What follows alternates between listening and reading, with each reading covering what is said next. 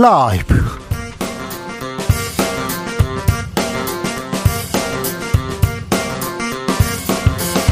2023년 4월 25일 화요일입니다. 안녕하십니까. 주진우입니다.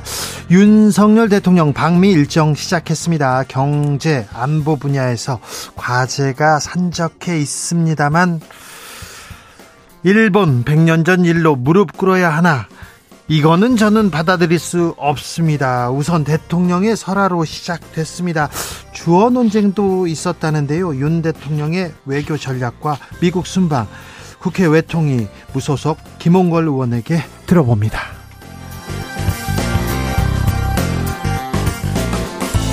귀국 하루 만에 검찰이 더불어민주당 송영길 전 대표 출국 금지 조치하고 피의자 신분으로 전환했습니다. 민주당은 돈봉투 사건 이 난관 어떻게 뚫을 수 있을까요? 혁신으로 돌파할 수 있을지 최가박당에서 들여다봅니다.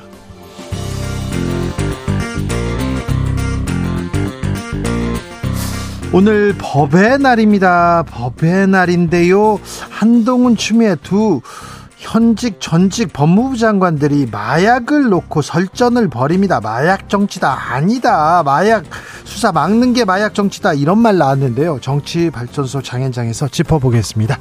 나비처럼 날아 벌처럼 쏜다. 여기는 추진우 라이브입니다.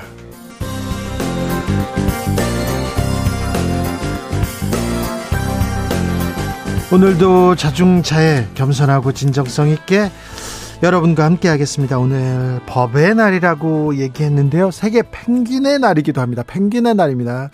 아, 참 기후이기 때문에 펭귄들이 사라진다고 하는데 뒤뚱뒤뚱 이렇게 걷는 아니 뛸 수도 있습니다. 또 날래게 또 이렇게 수영을 하기도 하는데요. 아무튼 귀엽잖아요. 귀여워요. 펭귄들도 잘 지내야 되는데 아 뜬금없이 우리 환경 얘기할 줄 알았죠? 환경을 위해서 펭귄을 위해서 우리 뭐라 뭘 해야 될지 이거 아니고요. 뜬금없이 음, 펭귄이 날 수 있다면 이거 좀 고민해 보겠습니다. 자, 즐거운 상상, 행복한 상상 해 보겠습니다. 그리고요. 그리고 펭귄 하면 무슨 생각 나는지 토사구 팽이요 이런 얘기 또 좋습니다. 팽나무요 아주 좋습니다. 자, 행복한 상상, 펭귄이 날 수 있다면 얘기하고 펭귄에 관한 펭수에 관한 얘기도 좀 함께 나눠보겠습니다. 문자는 9730, 샵 9730이고요. 짧은 문자 50원, 긴 문자는 100원이고요. 콩으로 보내시면 무료입니다. 그럼 주진우 라이브 시작하겠습니다.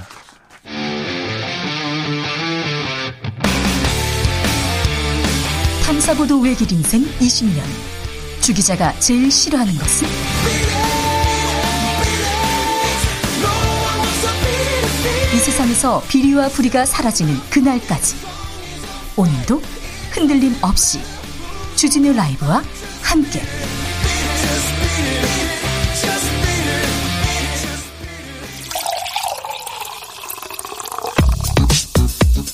진짜 중요한 뉴스만 쭉 뽑아냈습니다. 주스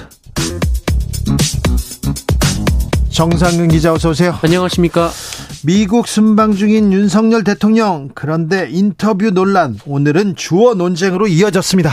네, 오역 주장이 제기가 됐었습니다. 이 국민의힘 윤재옥 원내대표는 100년 전의 일로 일본에게 무릎을 꿇으라고 하는 것은 받아들일 수 없다라는 이 윤석열 대통령의 워싱턴 포스트 인터뷰를 두고 영문 번역 과정에서 주어가 빠진 것을 야당이 침소봉대해 공격하고 있다라고 주장했습니다. 주어가 없다 이거 나경원 이후에 지금 오랜만에 주어 논쟁이 있었습니다. 윤재옥 원내대표 말고 국민의힘 다수 의원들이 이런 얘기 했었는데요. 그러자 워싱턴 포스트에서 입장 냈어요. 네, 워싱턴 포스트 미셸 예희 리 서울 도쿄지국장은 자신의 SNS에 인터뷰 녹음본을 확인했고 여기에 정확한 wording이 있다며 그 내용을 공개했습니다. wording 공개합니다. 어, 이에 따르면 윤석열 대통령은 100년 전의 일을 가지고 무조건 안 된다, 무조건 무릎 꿇어라라고 하는 이거는 저는 받아들일 수 없습니다라고 주어를 본인으로 언급했습니다. 주어는 윤석열 대통령이었습니다. 이거는 저는 받아들일 수 없습니다. 그래서 대통령실이나 국민의힘에서 다시 얘기했나요? 네, 일단 대통령실은 논란의 대목에 대한 입장을 밝히지 않았고요. 다만 워싱턴 포스트와 한 인터뷰의 전반적인 취지는 한일 관계를 개선하자는 것이라며 북한이 핵을 고도하고 어, 미사일 시험을 하는 마당에 한일 관계를 개선해 안보 협력을 제대로 하지 않으면 국민과 국익에 엄청난 피해를 줄 것이라고 말했습니다. 아, 다만 대통령실 관계자는 국민의힘의 오역 주장에 대해서는 여당의 이야기는 직접 보지 못해서 해명할 필요는 없는 것 같다라고 말했습니다. 네. 8430님께서 어, 오늘 게스트 펭수 기대했는데 비슷한 정상근 기자님도 좋아요. 아, 펭수 정상근 조금 닮은 것도 같고 잘 모르겠습니다. 네. 자, 넷플릭스가 우리 콘텐츠 산업에 3조 원 투자 계획을 발표했다고요? 네, 어, 미국을 국빈 방문 중인 윤석열 대통령은 현지 시간으로 24일 이 첫 공식 일정으로 이 테드 서랜도스 넷플릭스 최고 경영자를 접견했습니다. 이 자리에서 넷플릭스는 향후 4년간 한국의 드라마, 영화, 리얼리티 쇼 등에 25억 어, 달러, 우리 돈으로 약 3조 원 정도를 투자하겠다라고 밝혔습니다. 3조 원 투자하겠다고 했는데요. 그런데 김건희 여사 얘기가 왜 나옵니까? 넷플릭스하고 관계가 있습니까? 네, 대통령실 관계자가 이에 대해 브리핑을 하던 도중 이 넷플릭스 투자 상황을 김건희 여사에게 직접 보고했다라고 밝혔습니다. 어, 대통령에게 먼저 보고를 하고 김건희 여사에게 별도로 보고했다라고 밝혔는데요. 어, 이 관계자는 투자 유치에 김건희 여사도 적극 관여했다라면서 어, 사전에 대통령실 내외와 이 넷플릭스 최고 경영진이 어느 정도 교감을 했다라고 밝혔습니다. 어, 이날 김건희 여사는 벨라 바자리아, 바자리아 넷플릭스 최고 컨텐츠 책임자와 별도로 만나기도 했는데요. 별도로 만났어요? 네. 김건희 여사가 뭐 넷플릭스 투자에 먼, 음, 네. 어, 여, 영향이 아니라 보고를 받았다는데 어떤 도움을 줬는지 잠시 후에 저희가 자세히 좀 살펴볼게요. 아, 내전 상태인 수단에서 탈출한 우리 국민들 무사히 귀국했습니다. 네, 수단에 거주하거나 근무 중인 교민 및 외교관은 29명이었는데요. 이 중 수단 잔류를 희망한 1명을 제외한 28명이 서울공항으로 귀국을 했습니다. 어, 오늘 새벽 수단 정부군과 군벌 세력 간의 휴전 소식이 전해지긴 했습니다만 휴전 합의 이후에도 충돌은 이어지고 있다고 하고요. 네. 어, 휴전이 이루어지기 전에 그러니까 우리 교민들이 피신할 때는 외국인들이 공격을 받는 일도 있어서 상당히 긴장감이 높아진 상황이었습니다. 있습니다. 예전에 모가디슈라는 모가디슈에서 외교관들 그리고 그 가족들이 탈출하던 그 장면 영화로도 만들어졌는데요. 이번 수단에서도 아, 우리 국민들 교민들 무사히 왔다니 다행입니다. 음. 좀 정부에서 이분들 정착하는데 도움을 줘야 줬으면 좋겠어요. 검찰이 송영길 전 민주당 대표 출국 금지 조치 내렸네요. 네, 민주당 전당대회 돈봉투 의혹을 수사 중인 서울중앙지검 반부패 수사 2부가 송영길 전 민주당 대표에 대한 출국 금지 조치를 내렸습니다. 아, 검찰은 언론에 이 돈봉투 살포에 관여한 인물들이 모두 당시 송영길 전 대표 캠프에 참여한 인사들이고 어, 돈봉투 제공 행위의 목적이 송영길 전 대표의 당선이라고 보고 이 송영길 전 대표가 적극적으로 범행에 개입했을 가능성이 있다 어, 이렇게 밝힌 것으로 전해졌습니다. 국민의힘 쪽에서 고발을 했죠? 네, 이종배 국민의힘 서울시의원이 어제 송영길 전 대표를 고발했습니다. 그래서 피의자 신분이 됐습니다. 아, 자, 국민의힘 최고위원들 오늘은 조용했습니까? 오늘은 어떻게 지나갑니까? 네, 태영호 국민의힘 최고위원이 어제 최고위원회 회의에서 김기현 대표를 겨냥한 발언이 논란이 됐는데요. 어, 이에 대해 김병민 최고위원이 오늘 KBS 라디오에 출연해서 어, 태영호 의원이 선거 때 가장 크게 도움을 요청했던 사람이 김기현 대표라고 주장했습니다.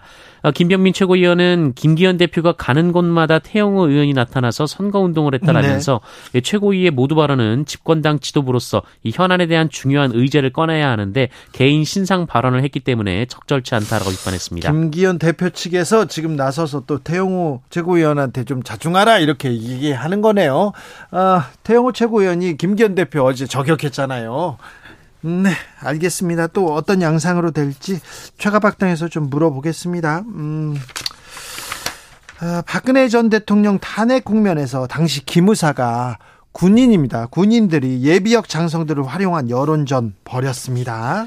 네, 2016년부터 2017년 이 박근혜 전 대통령에 대한 탄핵 국명 당시 군을 동원해 여론을 조작한 혐의로 구속 기소된 조현천 전 기무사령관의 공소장이 SBS를 통해 보도됐습니다.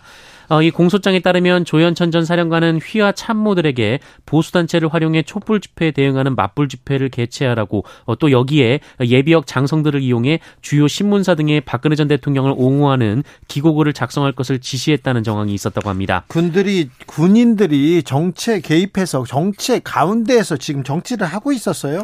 네, 실제로 2016년 11월 예비역 장성들을 이 기무사 관계자가 직접 접촉해서 이 그 기무사 관계자가 여론전을 요청한 것으로 확인됐고요. 어, 이후 한 예비역 장성이 2016년 11월 한 신문사에 박근혜 전 대통령을 옹호하는 칼럼을 게재했고 이또 다른 예비역 장성도 다른 신문사에 유사한 성격의 글을 연이어 게재했다라고 합니다. 네. 어, 이렇게 예비역 장성 등이 작성한 국정농단 사태 옹호 성격의 칼럼 및 광고 글은 이 검찰이 파악한 것만 대여섯 개에 달하는 것으로 전해졌습니다. 네. 아, 이 관련된 수사를 한 검사가 윤석열 검사인데요. 윤석열 검사인데 그때는 예비역 장성들이랑 보수단체에서 윤석열 수사 뭐 정치 수사다 막 이렇게 물러가라 그러더니 어, 조금 있다가 국민의힘 후보가 되니까 윤석열 만세를 외치고 있더라고요. 아, 이거는 어떻게 받아들여야 되나, 이런 생각을 했었는데, 아, 조현천 전 기무사령관이 이 해외에 도피했다 다시 들어왔습니다. 이 수사 재판은 어떻게 흘러가는지 저희가 계속해서 이렇게 말씀드리겠습니다.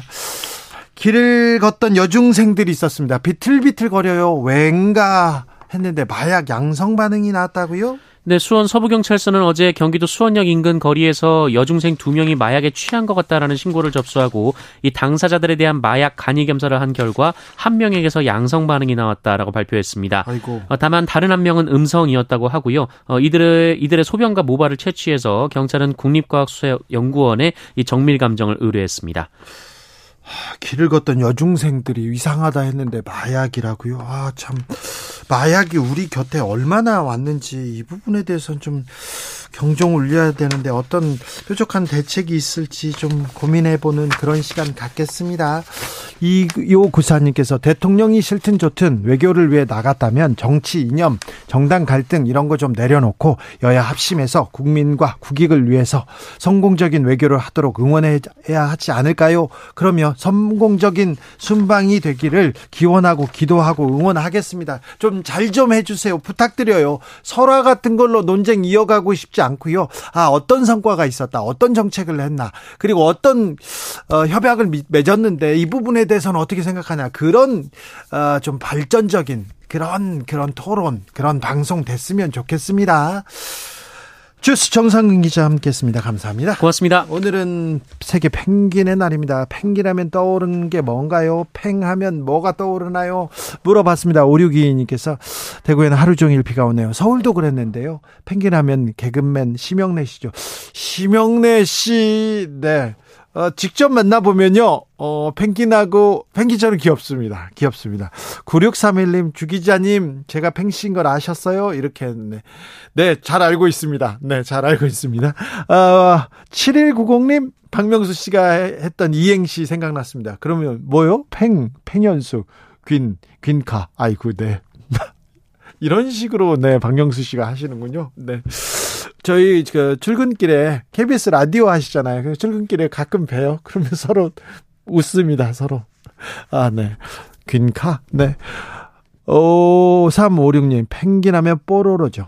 뽀로로도 펭귄이죠. 노는 게 제일 좋아. 친구들아 모여라. 네, 알겠습니다. 그렇게 노래 부르나요? 5151님, 펭귄만큼 새끼를 사랑하는 동물도 없을 겁니다. 엄마 아빠가 알을 교대로 품었다가 깨고 나면 자기 몸을 새끼가 먹도록 내어줍니다. 아동학대처럼 속상한 소식이 많이 나오는 요즘 펭귄에게 배워야 합니다. 얘기합니다. 그죠? 엄마 아빠가 이렇게 알을 품다가 알이 막 또르르 굴러가면 아이고 아이고 뒤뚱뒤뚱 걸어가는 거 참. 아, 7970님, 뱃살 장난 아닌 제 남편이 요즘 펭귄 그 자체입니다. 뒤뚱뒤뚱 산책도 귀찮아 합니다. 갱년기인 저도 뱃살 때문에 고민인데 이러다 펭귄 부부 되는 건 아닌지 펭귄은 귀엽기라도 하지 운동만이 살 길입니다. 답이죠. 네, 운동하셔야죠. 네. 한 교수님 퇴근길에 광역버스 안에서 라이브, 주진우 라이브 듣고 계십니다. 기사님 감사합니다. 잠실대교 건너고 있습니다. 기사님 감사하고요. 안전운전 하시고요. 아, 행복한 곳까지 무사히 잘 가세요. 주진우 라이브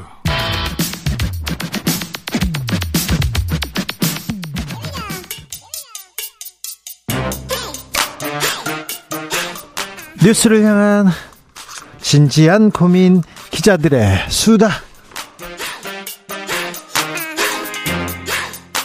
라이브 기자실을 찾은 오늘의 기자는 은지옥이요. 시사인 김은지입니다. 준비한 첫 번째 뉴스부터 가보겠습니다. 네, 국회의원들의 2022년 정치 후원금 사용 내역을 분석한 보도가 나왔습니다. 자, 후원금 잘 쓰고 있습니까? 한번 볼까요? 네, 한국일보 보도인데요. 정치 후원금은 정치 자금법에 따라서 유권자가 기부하는 정치 자금이거든요. 네. 그러니까 현행법상으로는 국회의원이 연간 최대 1억 5천만 원 후원금 받아서 쓸 수 있는데요. 선거가 있는 해에는 3억이죠? 네, 두 배가 됩니다. 네.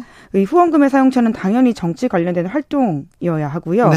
근데 문제는 이런 정치 활동과 사적 영역의 경계가 모호해서 예. 정당한 지출인지 따지기 어려운 부분이 있다라고 네, 하는 것인데요. 밥값을 내거나 어디나 쓰거나 그러, 그렇게 쓰는데 그래도 사적으로 쓰면 안 되죠. 네, 실제로 법에도요. 국민들의 의혹을 사지 않도록 해야 하고 사적 경비로 부정한 용도로 지출돼서는 안 된다. 이런 조항이 있긴 합니다. 어, 국회의원들한테는요. 음.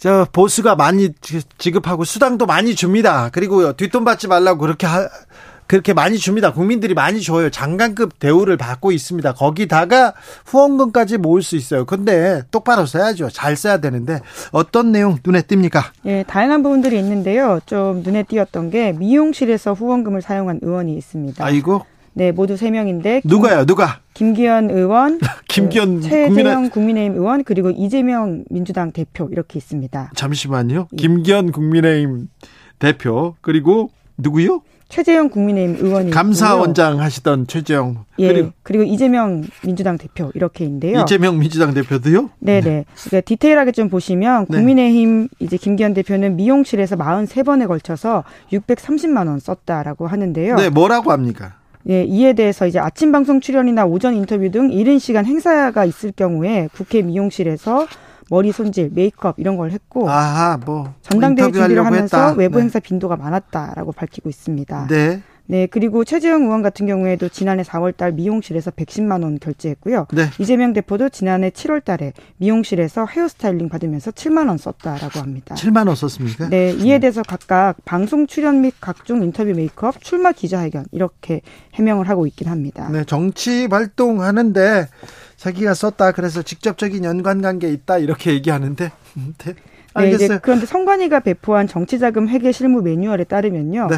이발소나 미용실 이용, 옷이나 구두, 안경 구입 등은 일상생활을 영위하는 데 소요되는 비용으로 분류돼 있어서 네. 좀 사용이 제한돼 있긴 합니다. 물론 정치 활동과 직접적인 연관관계가 있다면 입증을 좀 해야 되고요.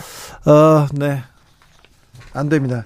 어, 사장님들 법인카드도 미용실에서 못 쓰게 돼 있습니다. 자, 또 다른 내용은요? 네, 후원금에 여유가 있으면 이제 부족한 의원들한테 소위 품앗이하는 관행도 이번 후원금 내역에서 보였다라고 하는데요. 그러게요. 네, 이제 근데 기부한 입장에서는 사실 조금 당황스러울 수 있는 상황입니다. 네. 본인이 네. 후원한 정치인이 다시 또 그 돈을 다른 사람 정치 활동에 후원했기 때문에 이게 제대로 쓰였냐라고 의문을 가질 수 있는 부분인데요. 네. 좀 가장 좀 눈에 띄는 것은 이번에 민주당 돈봉투 사건의 진원지로 알려졌 있었던 이정근 전 민주당 사무부총장이 있는데요. 후원을 많이 받았더라고요. 예, 지난해 서초울 이제 보궐선거 출마했었는데 민주당 의원 46명으로부터 총 4,400만 원 후원 받았습니다. 네.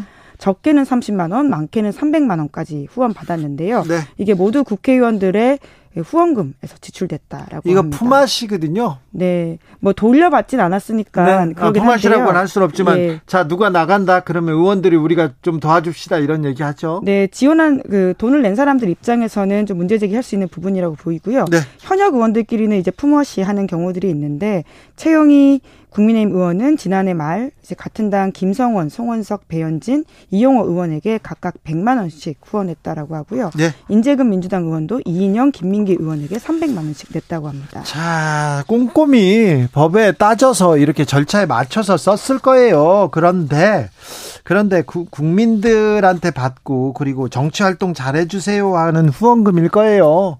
아, 후원금입니다. 그러니까 좀 더 잘 써야죠. 미용실 뭐 정치 활동으로 해서 미용실 갔다 예 알겠어요. 그런데 뭐 기사 나오는 거 보면 국민들이 어떻게 판단할지 이런 내용 생각하니까 좀 정치 후원금 좀 잘좀 좀 써주세요. 그런 생각 듭니다. 다음 뉴스는요? 네, 개방된 청와대 활용 방안을 담은 보고서가 공개됐습니다. 네. 예, 시사인 보도인데요. 이제 용산으로 대통령실이 작년에 이전함으로써 청와대를 어떻게 쓸지에 대해서 굉장히 눈길을 모은 바가 있습니다. 네. 대통령실과 정부가 청와대의 향후 활용 관리로 로드맵 삼기 위해서 민간 자문단을 구성해서 만든 보고서라고 할 수 있는데요. 그런데 그런데 아무튼 뭐 프랑스 베르사유 궁으로 만들겠다, 뭘 활용하겠다 이런 얘기 나왔는데 어떻게 써야 됩니까? 네, 이제 그런 내용들에 대해서는 좀 다른 의견들이 자문 보고서 있다 보니까 작년 청와대 개방이 충분한 준비를 하지 않고 한 거 아니냐 이런 지적이 좀 할 수 있는 보고서라고 할 수 있는데요. 충분한 준비는 안 했지요. 예, 부족했죠. 네, 작년 7월달에 이제 박보균 문체부 장관이 관련된 이야기 말씀하신 바와 같이 네. 베르사유 궁전 모델 삼겠다라는 식의 이야기를 한 바가 있는데요. 네. 대통령 대통령에게 이제 업무 계획을 보고하면서 어, 베르사유 궁을 모델로 삼은 청와대 활용 프로젝트 이야기를 했습니다. 청와대를 고품격 예술 공간으로 조성하겠다. 그래서 청와대 본관은 미술품 상설 전시관, 그리고 영빈관은 프리미엄을 강조한 근현대 미술품 전시관으로 재구성한다. 이렇게 밝혔는데요. 하지만 이번 보고서에 따르면 이제 그렇게 쓰기 어려운 지점들이 있다라는 이야기들이 있습니다. 특히 이제 영빈관 같은 경우에는 영빈관은 지금 계속해서 뭐 대통령 행사로 쓰고 있잖아요. 네, 그렇습니다. 아, 그런 프리미엄을 강조한 근현대 미술관 전시관으로 쓰기엔 좀 어려운 지점들이 본래 역할을 계승하는 차원에서 현직 대통령의 주요 행사 및 외빈 접견 활용해야 된다. 이런 식의 이야기가 쓰여 있다라고 하는데요. 네. 실제로 말씀처럼 이런 이 윤석열 대통령이 지난해 말 그리고 올해 초부터 적극적으로 영빈관 사용한 것이 이런 보고서 내용에 영향을 미친 것으로 보입니다. 아 그래요? 네. 네. 앞으로 어떻게 한답니까?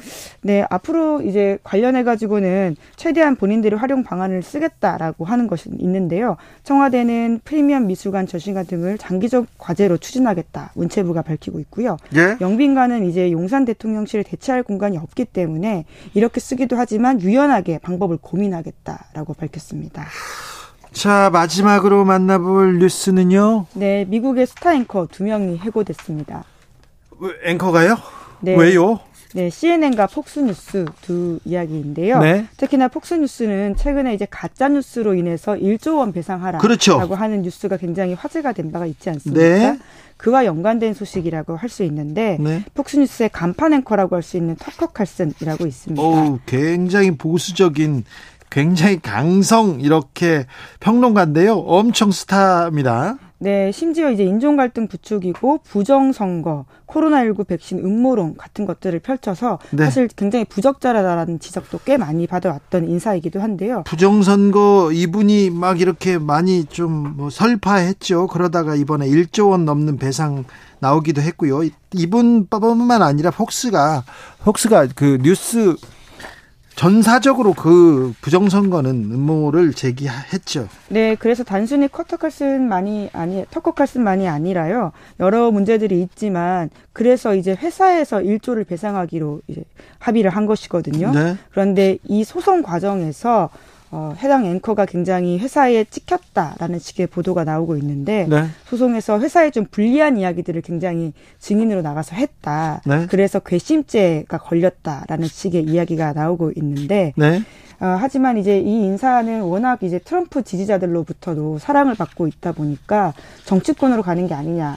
혹은 트럼프 러닝메이트로 거론될 정도로 굉장히 여러 행보가 좀 점쳐지고 있는 상황이기도 합니다. 그래요? 근데 아무튼 어, 이 앵커의 해고에 1조 원 소송 이 때문에 좀 영향을 받은 겁니까? 네, 이제 그렇다라는 이야기들이 있는데요. 실제로 이제 내부적으로 문자 같은 것들이 증거로 나왔을 때 이 해당 앵커의 증언들이 또 힘을 실어주거나 실제로 안에서는 이 가짜 뉴스가 충분히 가짜 뉴스임을 알면서도 실제로 보도했다라는 식의 증언들이 나오고 있기 때문에 해당 앵커가 어 폭스뉴스에는 좀 불리한 하지만 그것이 좀 더 진실에 가까운 이야기일 수도 있는 것들을 말했다라는 것인데요. 이번에 계약 해지와 관련해서 폭스뉴스 쪽에서는 이제 굉장히 짧게 입장만 내고 말았습니다. 칼슨이 사회자로서 폭스뉴스에 봉사한 것에 감사한다라고 했는데요. 2016년부터 간판 앵커였던 사람이 갑작스럽게 쫓겨나는 상황에 비하면 굉장히 좀 무심한 멘트라고 할 수 있습니다. 어, CNN 앵커 해고는 네, 좀더 더 좀 급작스러운 것 같아요. 네, 돈 레몬이라고 아마 얼굴을 보시면 익숙하실 수 있는 어, 앵커인데요. CNN의 간판입니다. 네, 간판 중에 한 명이죠. 어, 지난 2월 달에 공화당 대선 경선 출마했던 니키 헤일리 전 유엔 미국 대사 관련해서 부적절한 발언을 해가지고 문제가 됐는데요. 나이 많다고 뭐라고 했죠? 네, 특히나 이제 여성과 관련돼 있는 젠더 이슈와도 연관돼 있다고 할 수 있는데 니키 헤일리 대사는 대사가 기본적으로 문제되는 발언을 하긴 했습니다. 왜냐하면 이제 바이든과 같은 사람들을 염두에 두고 75세 이상의 정치인의 정신 능력 검사 의무화해야 된다. 라는 식의 주장을 펼쳤거든요. 그래서 비판이 좀 컸습니다. 네, 이거는 충분히 비판할 수 있는 말인데요. 이런 말을 비판하면서 굳이 하지 않아야 될 말들을 덧붙여서 어, 또다시 이 앵커도 같이 비판을 받게 된 것인데 네. 여성은 20, 30대 혹은 40대가 전성기다라는 식의 하지 말아야 될 발언을 한 것이죠. 그래서 네. 뒤늦게 사과를 하긴 했거든요. 하지만 CNN CEO조차도 조직에 큰 상처를 입혔다 이렇게 입장을 밝히면서 해당 앵커의 부적절한 발언이 다시금 좀 문제가 된 바가 있는데요.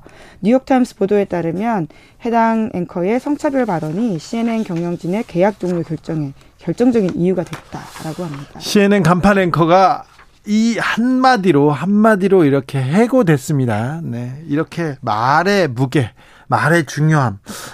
지난 뭐 매우 중요하죠. 매우 중요한데 네. 우리 정치인들의 말에 대해서 다시 한번 고민하게 됩니다.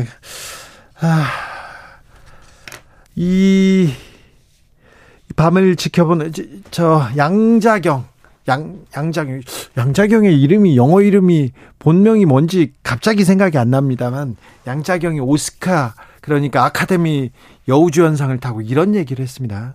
이 밤을 지켜보는 나처럼 생긴 소녀 소년들에게 이 상이 희망과 가능성의 시작이 되길 바랍니다. 저의 수상은 꿈을 갖고 노력하면 이루어진다는 증거입니다. 그리고 여성 여러분, 그 누구도 여러분의 전성기가 지났다는 말을 못하게 하세요. 절대 포기하지 마세요. 이 상을 나의 엄마, 세상의 모든 엄마에게 바칩니다. 왜냐하면 그분들이 진정한 영웅이기 때문입니다. 그분들이 없었다면 오늘 이 자리에 누구도 없을 겁니다.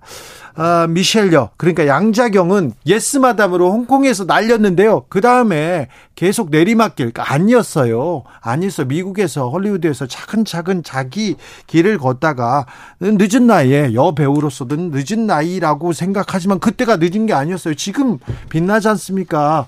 윤여정 씨 지금 얼마나 빛나요? 얼마나 아름답습니까? 얼마나 멋있습니까? 네. 그러니 그런 얘기 하면 안 됩니다. 자, 시사인 김은지 기자 감사합니다. 고맙습니다. 0232님, 김해 대동요금소에서 양산 분기점 사이 사고 났어요. 빗길 조심하십시오. 퇴근길에 비 소식 있습니다. 안전 우선, 운전 우선입니다. 교통정보센터 알아보겠습니다. 유하영 씨.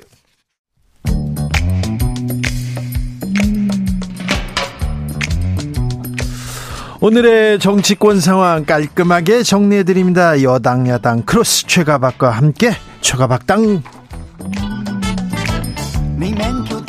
여야 최고의 파트너입니다.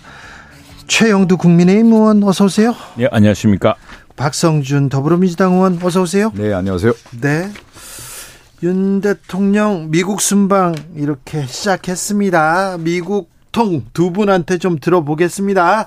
자, 미국 순방 시작했는데 어찌 보십니까? 박성준 먼저 갑니다. 뭐 중요한 전환점에 윤석열 대통령이 미국을 방문한 거니까 그렇죠. 한미 정상회담을 네, 통해서 중요할 때. 네. 우리나라가 한미라고 하는 동맹이라고 하는 건 군사 동맹도 있지만 실제 안보도 중요하지만요. 네. 지금 상황에서는 어, 대부분의 이제 그 국가들과의 관계에서 가장 중요한 것이 군사 안보적인 측면도 있지만 경제적인 측면이 매우 중요하거든요. 예, 예. 그리고 국가 이익이라고 하는 측면에서 봤을 때는 어, 경제 이익을 어떻게 할 거냐에 대한 부분이 있는데 지금 한미 간에 있어서의 IRA법 또 반도체 지원법 어, 이 문제를 윤석열 대통령이 미국과 한미 정상회담을 통해서 어느 정도 실익을 얻어와야 된다라는 국내 목소리가 크지 않습니까? 네. 그것이 우리나라 기업에 가장 큰 심대한 영향을 미치는 거고요. 네. 또 국가 경제에 있어서 상당히 영향을 미치는 거기 때문에 윤석열 대통령이 이번에 한미 정상회담에서의 외교 또 다른 시험대에 올라와 있다 이렇게 볼 수가 있겠죠. 자, 한미 정상회담에서 이번에는 경제적 성과, 외교 안보적 성과 많이 좀 얻어와야 될 텐데요. 네, 그렇습니다. 지금 굉장히 중대한 국면에 더구나 한미 동맹이 70주년이라고 하는 아주 중요한 국면에서 또 지정학적인 여러 위기가 새롭게 되고 있고 지난 70여 년간의 상대적으로 평화로웠던 시기가 끝나가고 지금 아주 각축과 전쟁의 시기 아니겠습니까? 신냉전 왔다는 얘기도 하고요. 네네. 그리고 또 하나는 지난 10년간에 우리 무역 구조도 많이 바뀌었습니다. 한미 FTA 한 뒤로 종전에도 뭐 예전도 우리가 뭐 대, 대미 무역 흑자는 항상 누려왔죠. 그래서 오죽하면 트럼프가 이 나쁜 FTA라고 하지 않았겠습니까?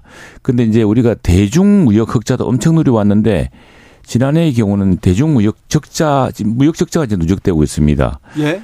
예, 대미 이제 무역 흑자는 계속 늘어나고 있는 그런 추세인데 그래서 지금 경제적인 여러 저 이런 그 무역과의 관계도 바뀌고 있는 이 중대한 국면에 지금 특히나 이제 기술을 통한 기정학이란 말이 생겼도록 기술 기술 정치학 그 하이테크 decoupling이라 그래서 과거 중국과 미국이 같이 공존해 가던 이런 시기에서 중국이 대국 굴기와 함께 미국도 다시 그렇다면 더 이상 우리 하이테크 부분을 어 지금 중국에 그렇게 공유할 수 없다는 이제 이런 절연인 선언이 있고 한 그런 시기이기 때문에 이 시기에 이제 우리 국익을 어디서 지켜야 될 것인지를 잘 살펴야 되겠죠. 그래서 네. 굉장히 중차대한 국민에 특히 이제 십 몇 년 만이죠. 십이 년 만인가에 국빈 방문을 해서 바이든 대통령으로서도 집권 집권 취임 이후에 저 프랑스 마크롱 대통령이 두 번째로 만난 국빈급 정상 방문입니다. 그래서 한미가 지금 우리 박 의원도 말씀하셨지만 양국 간에 또 현안도 있지 않습니까? IRA 법안과 또 반도체 관련 현안도 있고 하기 때문에 이런 문제를 양국이 모두가 윈윈할 수 있도록 네. 그리고 또 우리가 이 국면에서 무기가 분명히 할 수 있는 말은 분명히 다 하도록 네. 이렇게 했으면 좋겠습니다. 그 좋은 성과 한, 한, 말씀 좀 드리면 이제 우리가 세계사적으로 이제 한국이 경제 발전하는 데 있어서 이제 축들이 여러 바뀌어 왔거든요. 그러니까 뭐냐면 이제 우리나라가 한국 전쟁 이후에 산업화하면서 그 산업화에서 어떻게 보면 해양 국가라고 할 수 있는 해양 세력이라고 할 수 있는 일본과 미국의 그 당시에 냉전 체제 하에서의 경제 성장을 많이 이뤄왔습니다. 네. 그러다 탈냉전 이후에 보면 이제 중국이 경제 성장을 하면서 우리가 다시 세계 10대 강국을 가는 데 있어서의 가장 또 디딤돌이 누가 있냐면 중국이 경제 시장을 개방하면서 한국이 수출을 많이 하면서 실질적으로 경제 성장을 또 이뤄왔고 세계 10대 강국이 됐단 말이죠. 그런데 이제 우리나라 같은 경우는 어 항상 해결해야 될 점이 있단 말이죠. 하나가 뭐냐면 분단 국가란 말이죠. 4716님께서 네. 한미일과 북중로 지정학적 위기를 만든 당사자가 윤도, 윤 대통령과 지금 정부 아닙니까? 굳이 중국과 러시아 멀어질 필요가 그 얘기를 있나요? 좀 드리려고 했는데. 그들과 잘 지내면 안 되나요? 한미 정상회담 앞두고 지금 러시아 그리고 중국하고는 지금 얼굴을 붉히고 있어요. 예, 제가 그 말씀을 좀 드리려고 하는데 우리나라가 이제 분단 국가이기 때문에 가장 중요한 건 뭐냐면 이제 평화에 대한 정책이란 말이죠. 또 반도 국가란 말이죠. 그러면 북중러 한미일이라고 하는 이 대립 구도를 계속 갔을 경우에는 한국이 실질적으로 굉장히 어려운 국면에 있죠. 외교적인 측면에서도 그렇고 안보적인 측면에서도 있고 경제적인 측면에서도 결국은 중국과의 경제 교류라든가 우리가 노태우 전 대통령이 북방 외교를 통해서 실질적으로 세계 시장을 넓힌 거 아니겠습니까? 그게 보수 정권에서 이루어졌단 말이죠. 네. 그러면서 디제 정부에서는 햇볕 정책이라고 하는 걸 통해서 남북 관계 개선, 또 대중 관계, 대일 관계를 더 넓혔다고 하는 하는 반면에 지금 윤석열 정권에서는 지금 그게 아쉬운 거죠. 외교라고 하는 것은 가능성의 예술이라고 할 수가 있는 건데 오히려 가능성을 좀 닫고 있는 거 아니냐. 중국까지도 그렇고 러시아까지도 그렇게 됐고 또 하나는 통상국가인데 우리나라가 수출국가 아닙니까? 통상국가 수출국가인데 오히려 통상국가와 수출국가라는 걸 잊어버린 듯한 느낌이란 말이에요. 오히려 폐쇄적인 측면에서 가다 보니까 음, 자, 미국 일방 일방적인 외교로 갔을 경우에 그것이 실제 음. 우리에게 얻을 수 있는 실익이 무엇이냐에 대한 시험 때도 여기 와 있다 네, 이렇게 말씀드리는 겁니다. 그런 대목은 우리가 좀 면밀히 살펴봐야 됩니다. 우리는 뭐 사실 중국과는 숙명처럼 가까워 지내야 되고 또 러시아는 육자회담 이후로 러시아는 사실 뭐 우리 박 의원 말씀하셨지만은 우리 노태우 대통령 때 보수 네. 정부가 이제 북방 외교를 통해서 관계를 개선하지 않았습니까? 그렇죠. 그래서 이번에 그 미국 워싱턴 포스트와 인터뷰였던가요? 이 문제에 대해서 지난번에 로이터 통신과의 인터뷰 때 네. 조금 네. 어 사실 원론적인 이야기인데 네. 상당히 예민해하는 부분이 있어서 그 부분을 상당히 낮췄습니다. 인도적인 문제를 이야기했고, 그렇죠. 예, 다음에 보편적인 이제 문제를 이야기했죠. 그랬는데 어그 문제는 그 문제는 지금 이 우리가 국민들이 안타까 우리가 안타깝게 생각하는 것은 사실은 이 사태를 우리가 원하는 게 아니고 원인과 결과가 좀 뒤집혀서 지금 사람들이 보고 있는 것 같습니다. 지금 그 우리로서는 북한의 비핵화를 위해서 중국과 러시아 협력이 절대적으로 필요합니다. 필요하죠. 필요한데 중국과 러시아가 지금 거꾸로 가고 있습니다. 그래서 우리가 지금 여러 가지 통사정을 하고 있지만 우리 뜻대로 안 되고 있죠. 왜냐하면은 러시아는 우크라이나 침공 이후에 반 서방에 지금 포위에 속해 있고 중국은 대국 굴기 이후로 또 미국과 이런 그 지금 어 그 뭡니까 각축 관계 있고 하는 그런 상황에서 이게 끼어 있는데 굉장히 어려운 시점입니다. 어려운 시점인데 제가 이제 한 말씀을 드리고 싶은 것은 사실은 공산권, 구공산권이나 적성국가와의 외교는 주로 보수 정부가 풀어왔습니다. 왜냐하면 이건 좀 민감한 문제가 있기 때문에. 그런데 사실은 미국이라든가 일본, 우리로서는 여러 가지 컴플렉스라든가 여러 가지 그 또는 그 트라우마가 있는 그런 외교 국가의 관계에 있어서는 사실 이건 진보 정부가 좀 해주셔야 될 대목이 있습니다. 근데 어 그 오부치 그 김대중 서런 때처럼 김대중 대통령이 한일 관계를 확 진전시키지 않았습니까? 네.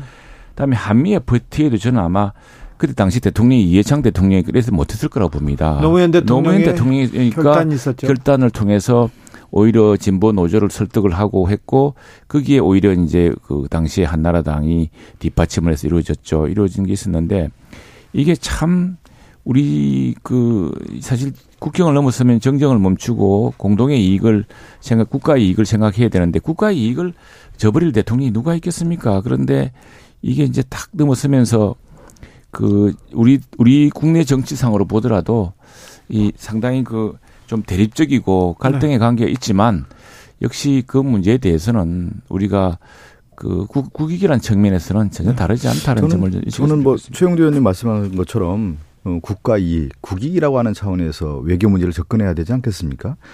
어, 특히 이제 한미 정상회담을 앞둔 시점에서 여러 이제 외신들과의 인터뷰 과정에서 어, 해서는 안 될 말들을 대통령이 너무 하면서 넘지 않아야 될 선을 넘었다라는 거죠. 어, 예를 들어서 중국과의 관계에서 대만 문제 같은 경우는 어느 나라도 쉽게 얘기하지 않습니다. 이 양안 관계라는 것이 워낙 복잡하기 때문에 그런데 네.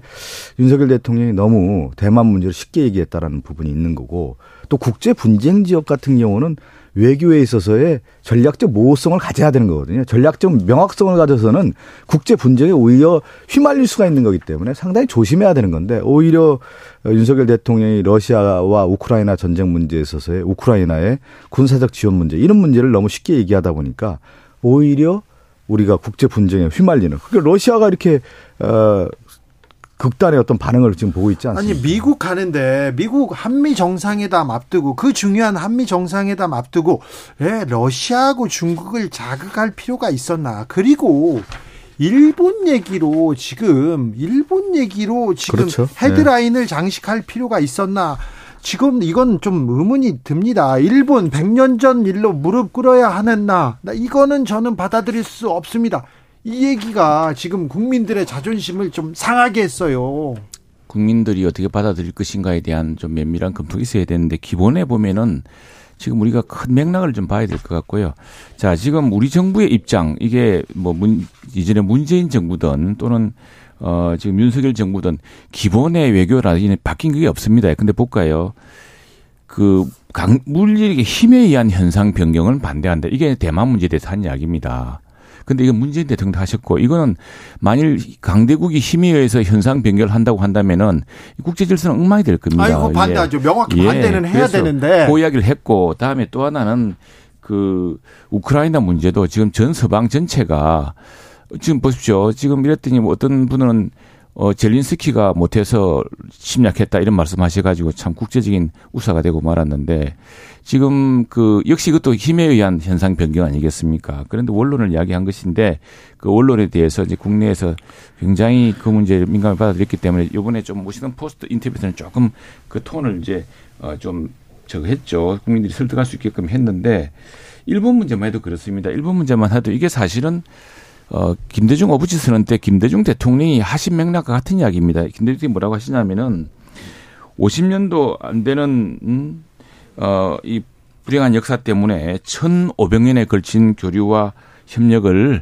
외면해서는 안 된다 말을 했습니다. 그런데 이제 이게 김대중 대통령 때는 사실은 이 보수는 이런 걸 가지고 이게 김대중 대통령이 무슨 뭐 친일적이다 이런 이제 비판을 하지 않죠. 왜냐하면 한일 협력을 위한 김대중 대통령의 진심을 알고 있었기 때문에 그런데 지금 그 같은 문제에 있어서도 이제 그걸 좀 짧게 이렇게 이야기했던 대목인데 그 맥락을 살피지 않고 그 맥락으로 일본 총리가 해야 될 이야기라고 더구나 야당 대표가 몰아붙이고 하는 것은 좀 지나치다 생각이 듭니다. 저는 이번에 어 윤석열 대통령의 이 워싱턴 포스트의 인터뷰뿐만 아니라 윤석열 대통령이 담고 있는 그 대통령실의 이 문제 처리에 심각한 문제가 있다고 봐요. 네.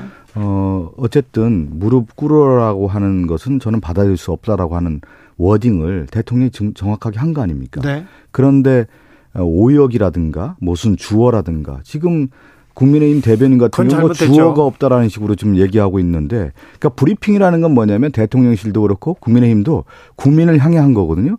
그런 걸 보면은 나는 도대체 제가 대변인 할 때도 보면은 당 대표가 하면은 그 옆에서 다 워딩을 합니다. 예. 정확하게 워딩을 해서 서로 확인을 한단 말이죠. 근데 그것을 하지 않았다는 식으로 해서 이렇게 대변인실에서 주어 논쟁으로 몰고 간 거는 좀 잘못됐죠. 자, 뭐 제가 제가 조금 좀 얘기할게요. 그러면 제보 물었는데 네. 물어보고 아니 제가 얘기를 좀 한 다음에 좀 예, 해주세요. 예. 오역이다 무슨 가짜 뉴스다 이런 식으로 대통령실에서 아니면 국민의힘 관계자들이 얘기하는 걸 보면은 이 정도의 인식을 갖고 있나라고 하는 그러니까 이걸 보면은 날리면 시즌 2가 돼가고 있는 모습인데 그때는 듣기 평가였는데 지금 읽기 평가로 지금 들어가고 있다 말이에요. 나참 답답합니다. 내용을 왜곡해서 하는 경우는 정말 뭐 국제적 망신이죠.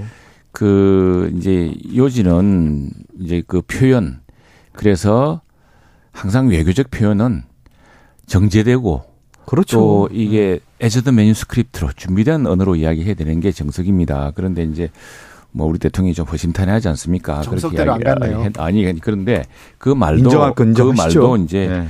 그 우리 저 문 저 김대중 대통령이 하셨을 때는 네. 그게 이제 국내에서 왜냐하면 그건 기본적으로 우리 보수나 이쪽에서는 뭐 김대중 진심을 알기 때문에 네. 그런데 네. 자 지금 보십시오. 지금 이 사태 핵심이 뭐냐면은 그런 것들이 아닙니다. 그런데 지금 그동안 우리 민주당이나 뭐 이쪽에서 보면은 후쿠시마니 독도니 하지도 않은 말을 가지고 일본 언론 보도를 인용해 가면서 하지 않았습니까? 그런데 하나만 딱 붙이고 싶은 건 뭐냐면요. 자, 이번에 뭐 대일 외교에서 우리가 굴욕적일 이유도 없고 아무것도 없습니다. 이제 저 같은 공동의 안보 이익 같은 건 서로 공유해야 되지만 다만 그 문제는 딱 하나 이거였습니다. 문재인 정부도 풀지 못한 숙제. 대부분이 판결을 내렸습니다. 그래서 징용공에 배상을 해줘야 되는데 이 배상의 재원은 국내 자산을 동결이나 그걸 판매를 통해서 해야 됐습니다. 그런데 문재인 대통령도 못했습니다. 그렇게 되니까 배상금 이 직업이 지연되었습니다. 그분들 돌아가시고 있습니다.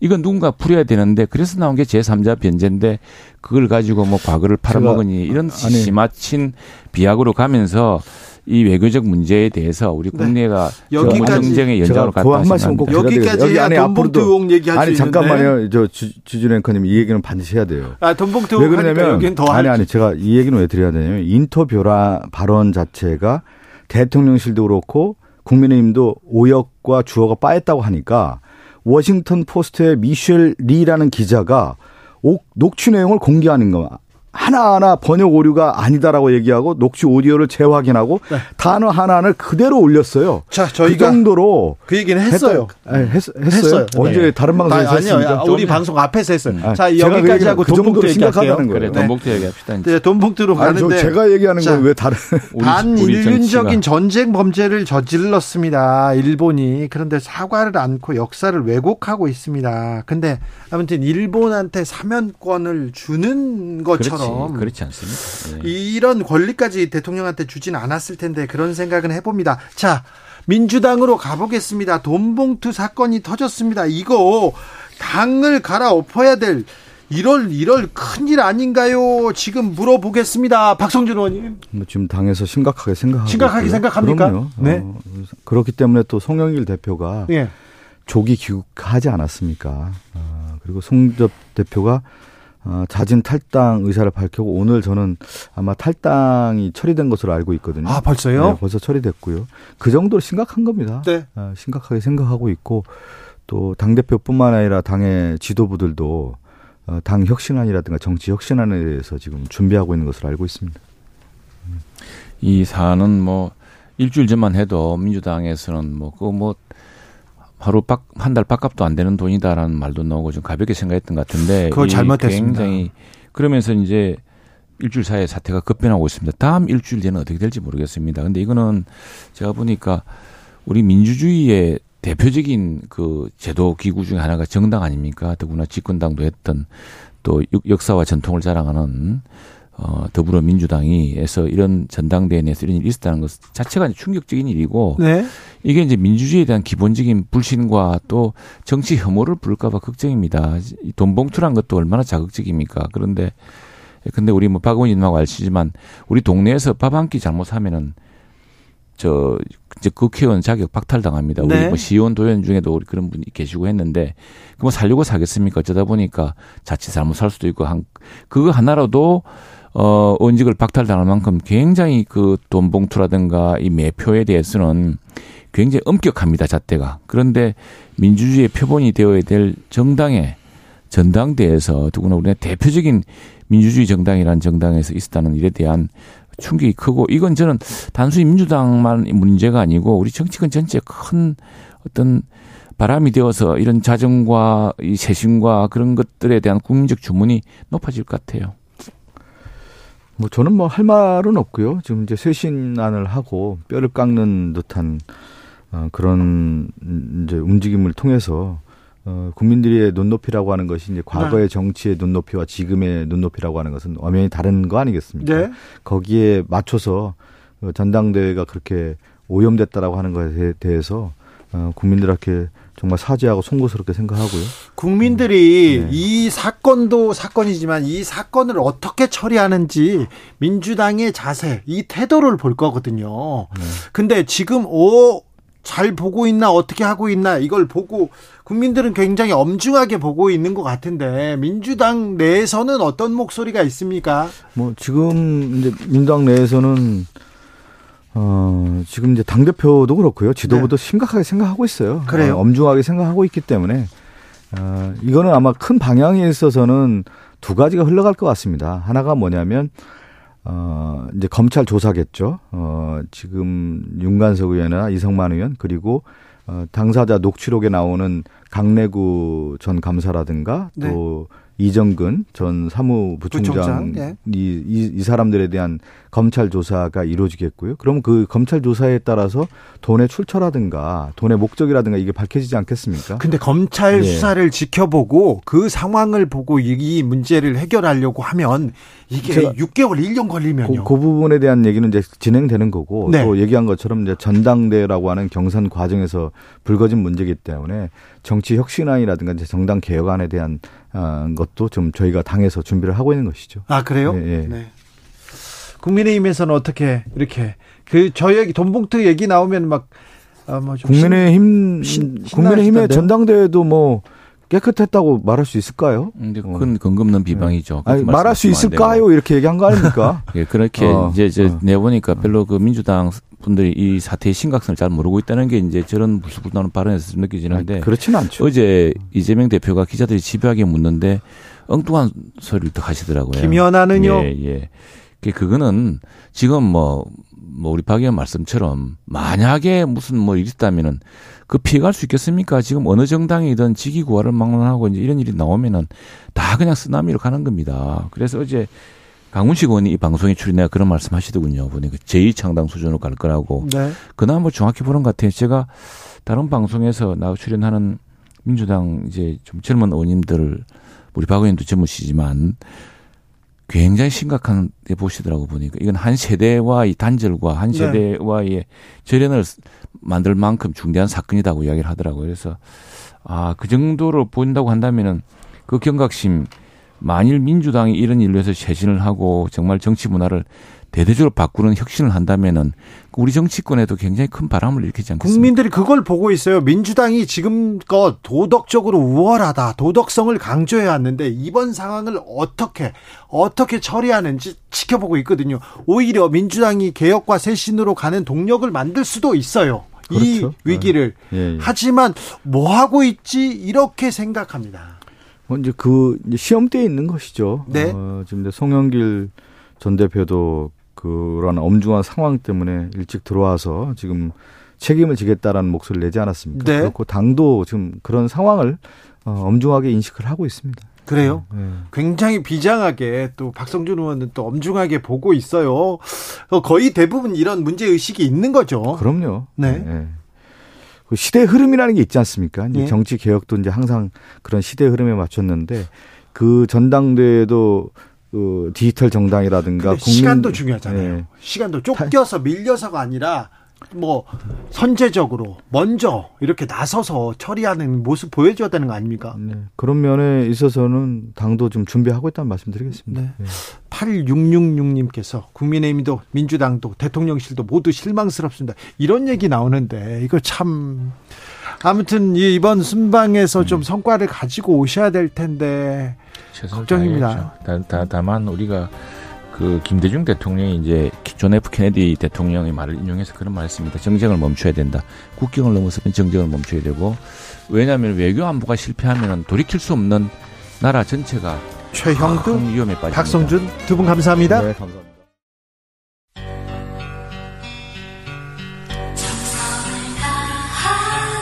정성을 다하는 국민의 방송 KBS 주진우 라이브 그냥 그렇다고요.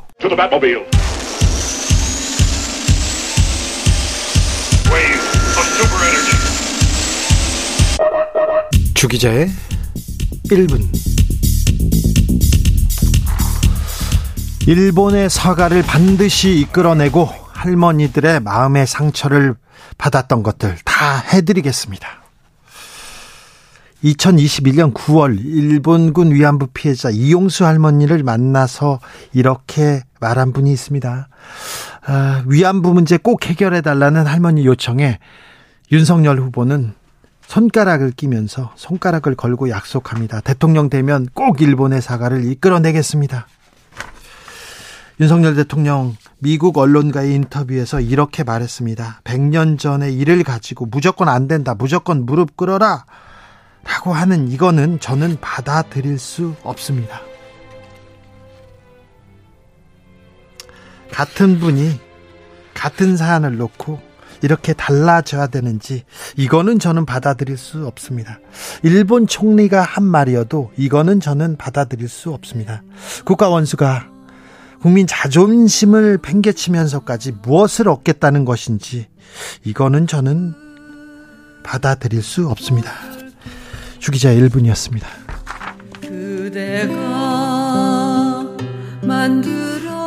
위안부 할머니들 삶을 다룬 영화였습니다. I Can Speak의 수록곡 나문희의 목소리로 들읍니다. 꽃반지 끼고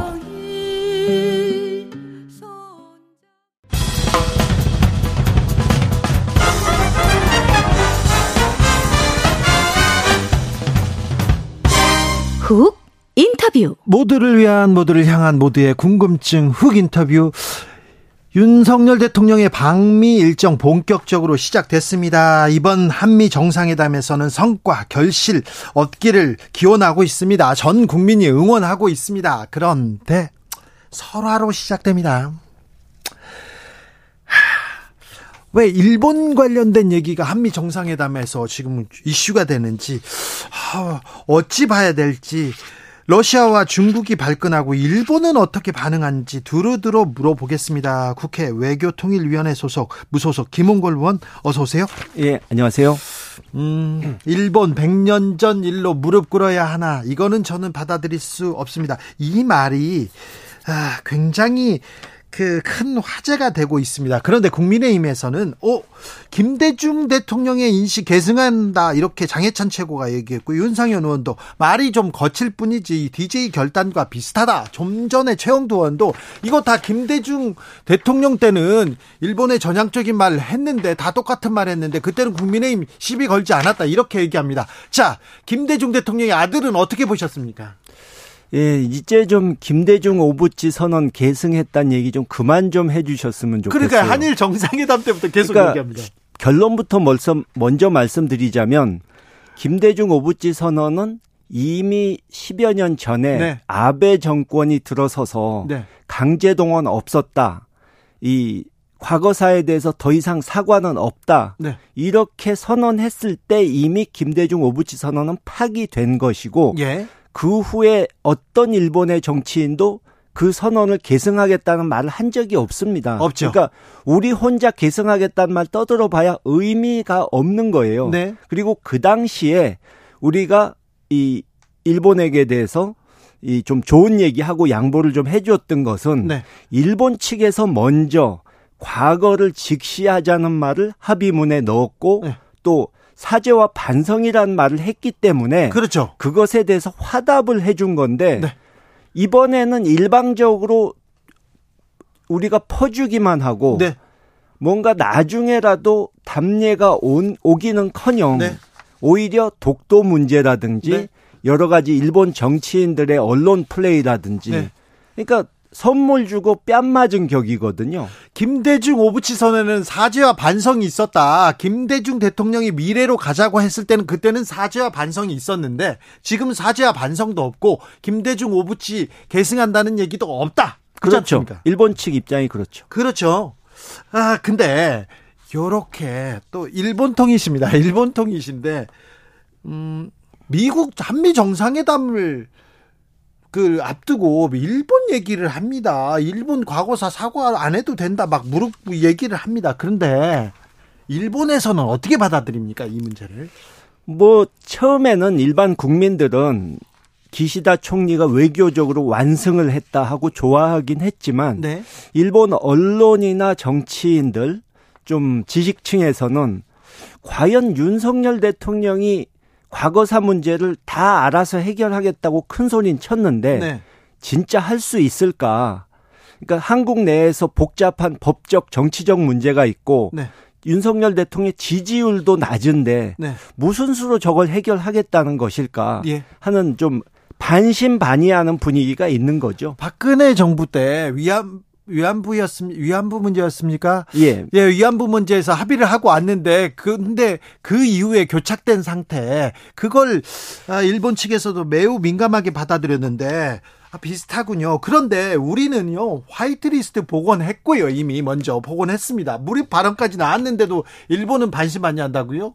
그러니까 아주 우리가 내놓는 걸 봐가면서 조금씩 주겠다는 생각이겠죠. 네. 당연히 줘야 할 것조차도. 네.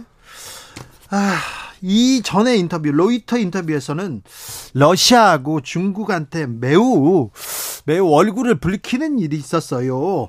중국 측 반응은 어떻습니까? 중국 측에서는 이 한국 측이 예. 시진핑 주석의 방한을 예. 이 논의를 하자고 했었는데 아 최근에요? 예. 그래 놓고선 갑자기 대만 문제를 얘기하면서 중국을 일부러 자극하는 것은 마치 이건 악수하자고 손 내밀었다가 갑자기 뺨 때리는 격이기 때문에 네. 갑, 이 어리둥절해하고 저 왜 저러는지 모르겠다. 중국도 사실은 뭐 5월, 6월, 7월 한국과의 관계 개선하고 단체 관광객 오고 교류 시작하려고 했잖아요. 드라마도 예. 틀고 그렇습니다. 영화도 틀고 그런데 지금 당황한 상태입니까? 그렇죠. 그 지금 말씀하신 모든 것들이 취소되고 이 상황이 더 악화될 수 있는 가능성이 높아졌죠. 그런데 중국은 매우 신중하게 외교를 하는 나라 중에 하나입니다. 물론 공산 국가지만 그런데 아 저 외무부 대변인 그리고 외교부장 그러니까 외무부 장관이 나서서 직접적으로 굉장히 거친 말을 쏟아내던데 이건 어떻게 된 겁니까? 사실 만 하루 동안 네. 아무 말도 안 하고 언론에서도 그 윤석열 대통령 발언을 보도하지 못하게 하고 아 윤석열 네. 대통령의 대만 발언을 하루 동안은 보도하지 못하게 했습니까? 예. 그러니까 아예 정부도 공식 반응 안 보였었죠. 그랬어요. 근데 왜 갑자기 나서서 이 공기 비판을 했느냐? 네. 이그 그 다음 날 오전에 미국에서 네. 윤석열 대통령 발언을 지지한다. 그런 얘기 이런 나왔죠. 말이 나왔거든요. 예. 그러니까 중국도 가만히 있을 수가 없었다는 거죠. 예. 그래서 저는 미국 측이 이 윤석열 대통령이 미국에서 하자는 대로 다 들어주니까 이 이번 기회에 중국과 러시아 관계 이거를 악화시켜 가지고 한국이 그 나라들과 협력을 못하게 만들고 미국 일변도로 가게 만드는 계기로 삼으려고 한 것이 아닌가 이런 의심이 들 정도입니다. 네.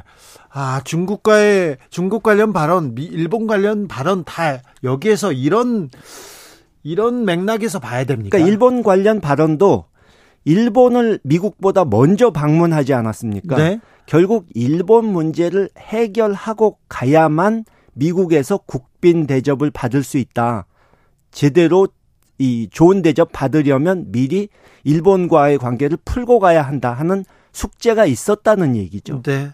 윤석열 대통령의 미국 방문에 대해서 좀 중국은 심기 불편합니다. 미국의 소모품 되지 말아야 한다 이런 얘기도 했습니다. 아, 네.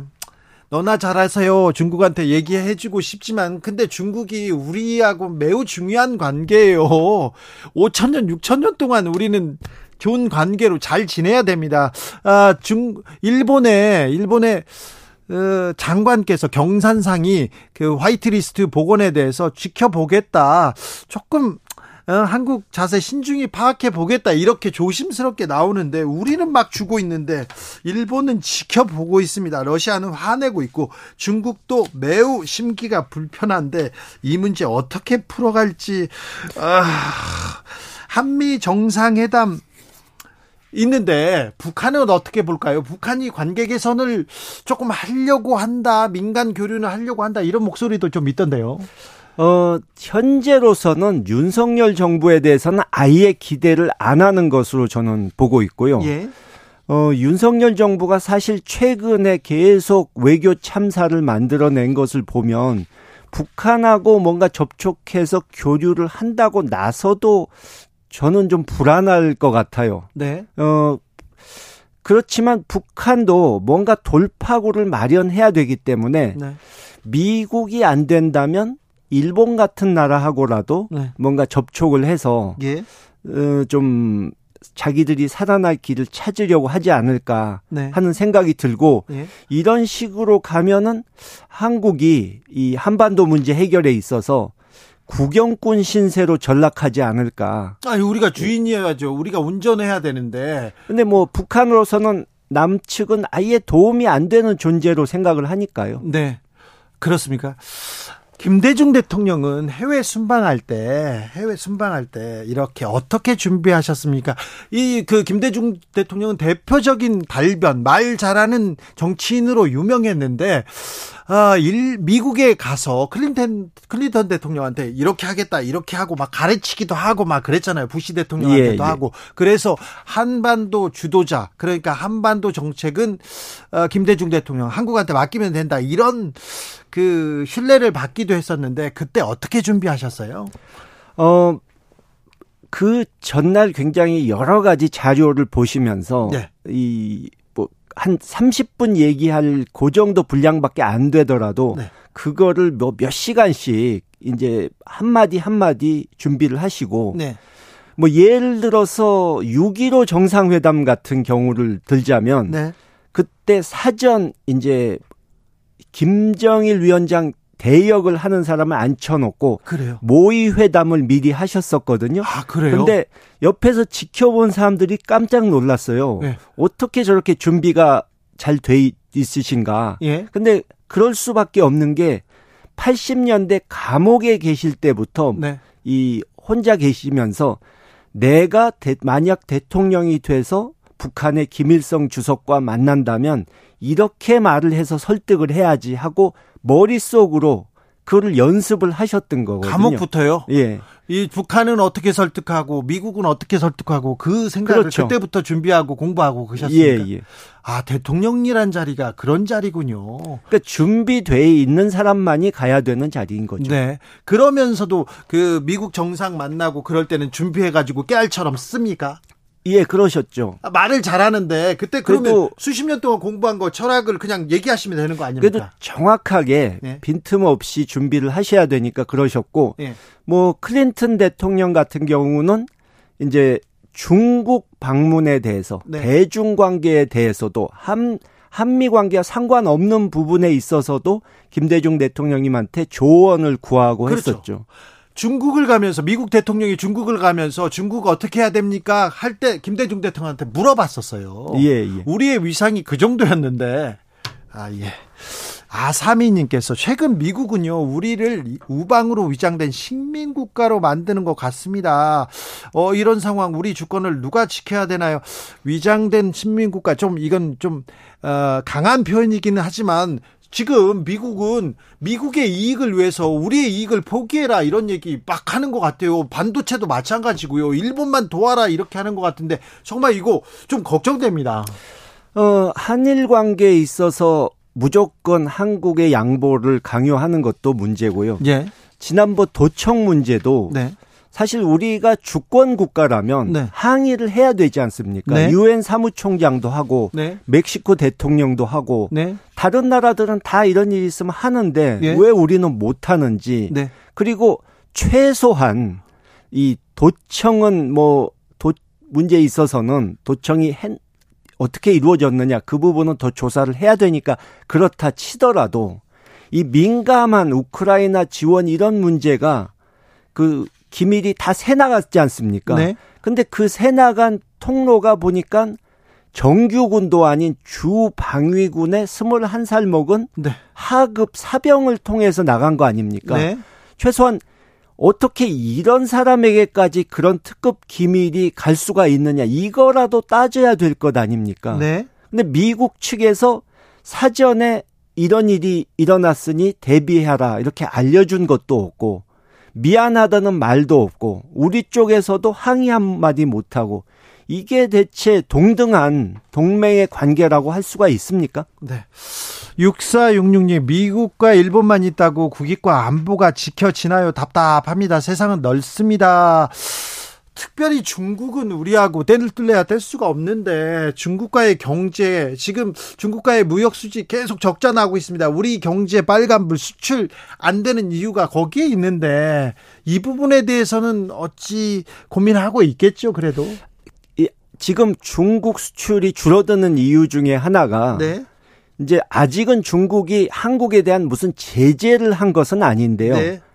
대신에 미국이 앞으로 중 우리가 중국으로 수출하는 물건 중에 네. 이런 건 보내지 마라, 저런 건 팔지 마라 이렇게 할 수가 있기 때문에 네. 중국도 대비를 해야 될 거 아닙니까? 예?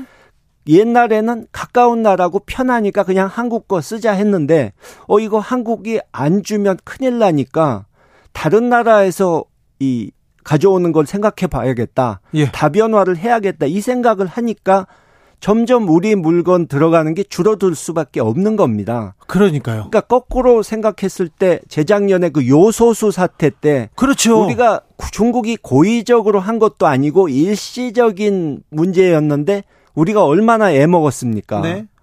그런 식으로 중국도 자기네들이 당할까봐 방어를 하게 되고 네. 서로 이런 식으로 가다 보면 한중 모두 경제에 타격을 입을 수밖에 없는 거죠. 네. 한미 정상회담에서 안보 관련해서는 핵 관련된 얘기가 나올 가능성이 있습니다. 한국식 핵 공유 명문화 된다 막 얘기하고 어, 여기서 선언적 선언적 뭐 얘기가 나올 것 같은데 이 부분은 어떻게 생각하세요? 그러니까 미국이 한미일 군사 협력, 네. 뭐 우크라이나 지원, 대중 견제 뭐 이런 식으로 한국에 대해서 받아 한국에서 받아올 것이 많지 않습니까? 네. 근데 선물은 줘야 되는데 뭐 반도체라든가 자동차라든가 뭐 이런 식의 손에 잡히는 그런 거는 별로 주고 싶지가 않으니까 네. 립 서비스를 해주겠다는 거죠. 이건 립 서비스에 그러니까 불과합니까? 뭐 핵 우산을 강화한다느니, 예. 뭐핵 공유를 한다느니, 핵 공유까지는 나올지 안 나올지는 모르겠습니다만 나온다 해도 의미가 없는 게 핵을 공유한다는 말은 할지 몰라도 실제로 우리가 미국 핵을 필요할 때 아무 때나 내 것처럼 갖다 쓸 수 있습니까? 그거 불가능하잖아요. 네. 그러니까 공유란 것은 그냥 말장난에 지나지 않는 것이고요. 핵 우산도 우리가 핵 우산 몇십 년 전부터 미국 핵 우산 아래에 있었는데 네. 더 강화를 할 게 뭐가 있습니까? 아니 박정희 정권 때부터 네. 핵 개발하려는 거 미국이 막은 이 명분이 뭡니까? 네. 우리가 언제든지 네. 너희가 당하면 핵으로 보복해 줄 텐데 네. 핵을 뭐하러 개발하느냐 이거였지 않습니까? 근데 이제 와서 뭘 핵우산을 강화합니까? 그런데요, 이번에는 윤석열 정부에서 이번에는 다르다. 명문화한다. 서, 서류로 만들 수도 있다. 이건 좀 달라지는 거 아닙니까? 아니 그럼 예전에는 네. 서류가 없었기 때문에 핵우산 제공 안 한다는 뜻이었나요? 아니 그건 아니죠. 그런 식으로 하면 네. 뭐 그러니까 미국이 핵우산을 제공 안 할 수가 없는 것은 네. 동맹국인데 보호를 안 해주면 네. 그 나라들이 동맹 그 나라들과의 동맹 관계가 악화될 수 있고 네. 독자 핵 개발할 수 있기 때문에 해주는 것 아닙니까? 네, 네. 그러니까 뭐 명문화한다? 결국 그냥 종이 조각 하나 더 생기는 것 뿐이에요. 네. 종이가 하나 더 생기는 걸 뿐 똑같은 얘기다. 그렇죠. 그래서 뭐 국민의힘 주변에서는 전술핵 재배치해야 된다, 핵 배치해야 된다 얘기합니다 지금. 전술핵 재배치는 어 윤석열 대통령이 네. 의제는 아마 없을 수 있지만 그 얘기는 가서 하고 싶을 겁니다. 아, 그래요? 근데 전술핵을 재배치할 가능성은 저는 1%도 없다고 보고요. 예. 아마 미국이 이윤 대통령을 달래기 위해서 네. 대신에 항공모함, 핵잠수함 이런 전략 자산을 한반도에 수시로 드나들게 하겠다. 이런 얘기는 해줄 수도 있는데 문제는 그렇게 되면 그게 다 청구서가 따라서 옵니다. 네. 절대 공짜로 안 해줍니다. 네.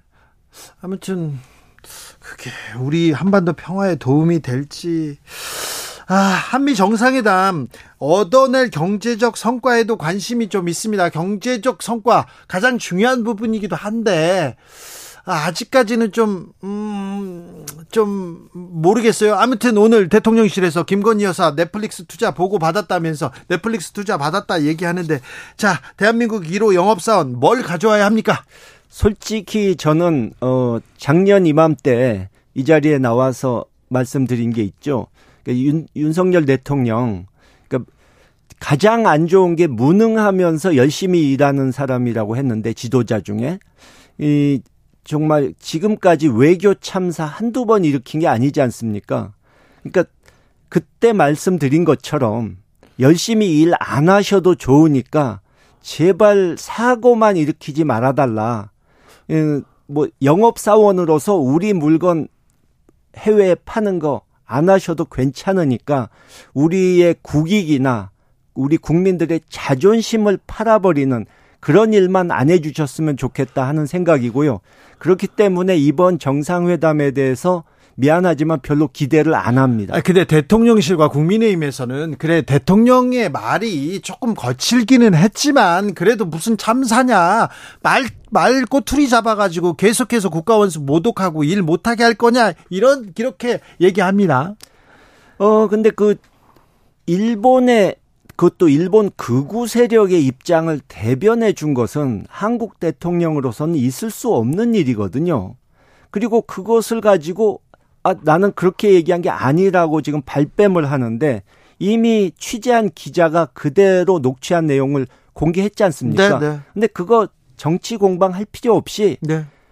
대통령실에서 그 기록으로 다 녹음해 놓습니다. 그렇죠. 그러니까 그 부분을 녹음한 거 틀어주면 됩니다. 네. 억울하다고 생각하시면. 아니, 억울하지 않고요. 주어 논쟁은 그 워싱턴 포스트에서 녹취 공개하면서 다 사라졌습니다. 주어 논쟁은 잘못된 것 같아요. 그거, 그거 하시면 안 됩니다. 그거. 뭐 근데 사... 자기들도 잘못했다고 생각하니까 뭐 오역이니 이런 말 하면서 발뺌을 한 거 아닙니까? 네. 자, 김원걸 의원은 민주당 의원이었는데요. 재산 신고를 잘못해 가지고, 네. 어, 본인이 탈당하셨어요. 그 얘기는 좀 아픈 얘기인데 그냥 합니다. 어, 비슷한 어, 잘못을 한 조수진 의원은 바로 국민의힘에서 최고위원이 됐어요. 그런데, 어, 지금 김원걸 의원은 무소속 의원입니다. 자, 민주당에서 이렇게 좀 한 발짝 떨어져서 봅니다. 자, 떨어져서 이번에 어, 돈봉투 사건 어떻게 보십니까? 뭐 저는 그 내막을 잘 모르기 때문에 네. 뭐라고 이 구체적인 보니까. 말씀은 드리기 어려운데 멀리 보면요. 이제 문, 민주당의 문제는 네. 이게 제 시각이 아니라 이 국민들이 보시는 시각이 예. 이제 대선에서 아슬아슬하게 졌지만 어쨌든 진 거 아닙니까? 졌죠. 그리고 윤석열 후보라는 약한 상대였음에도 불구하고 예. 못 이겼는데 네. 그것은 네.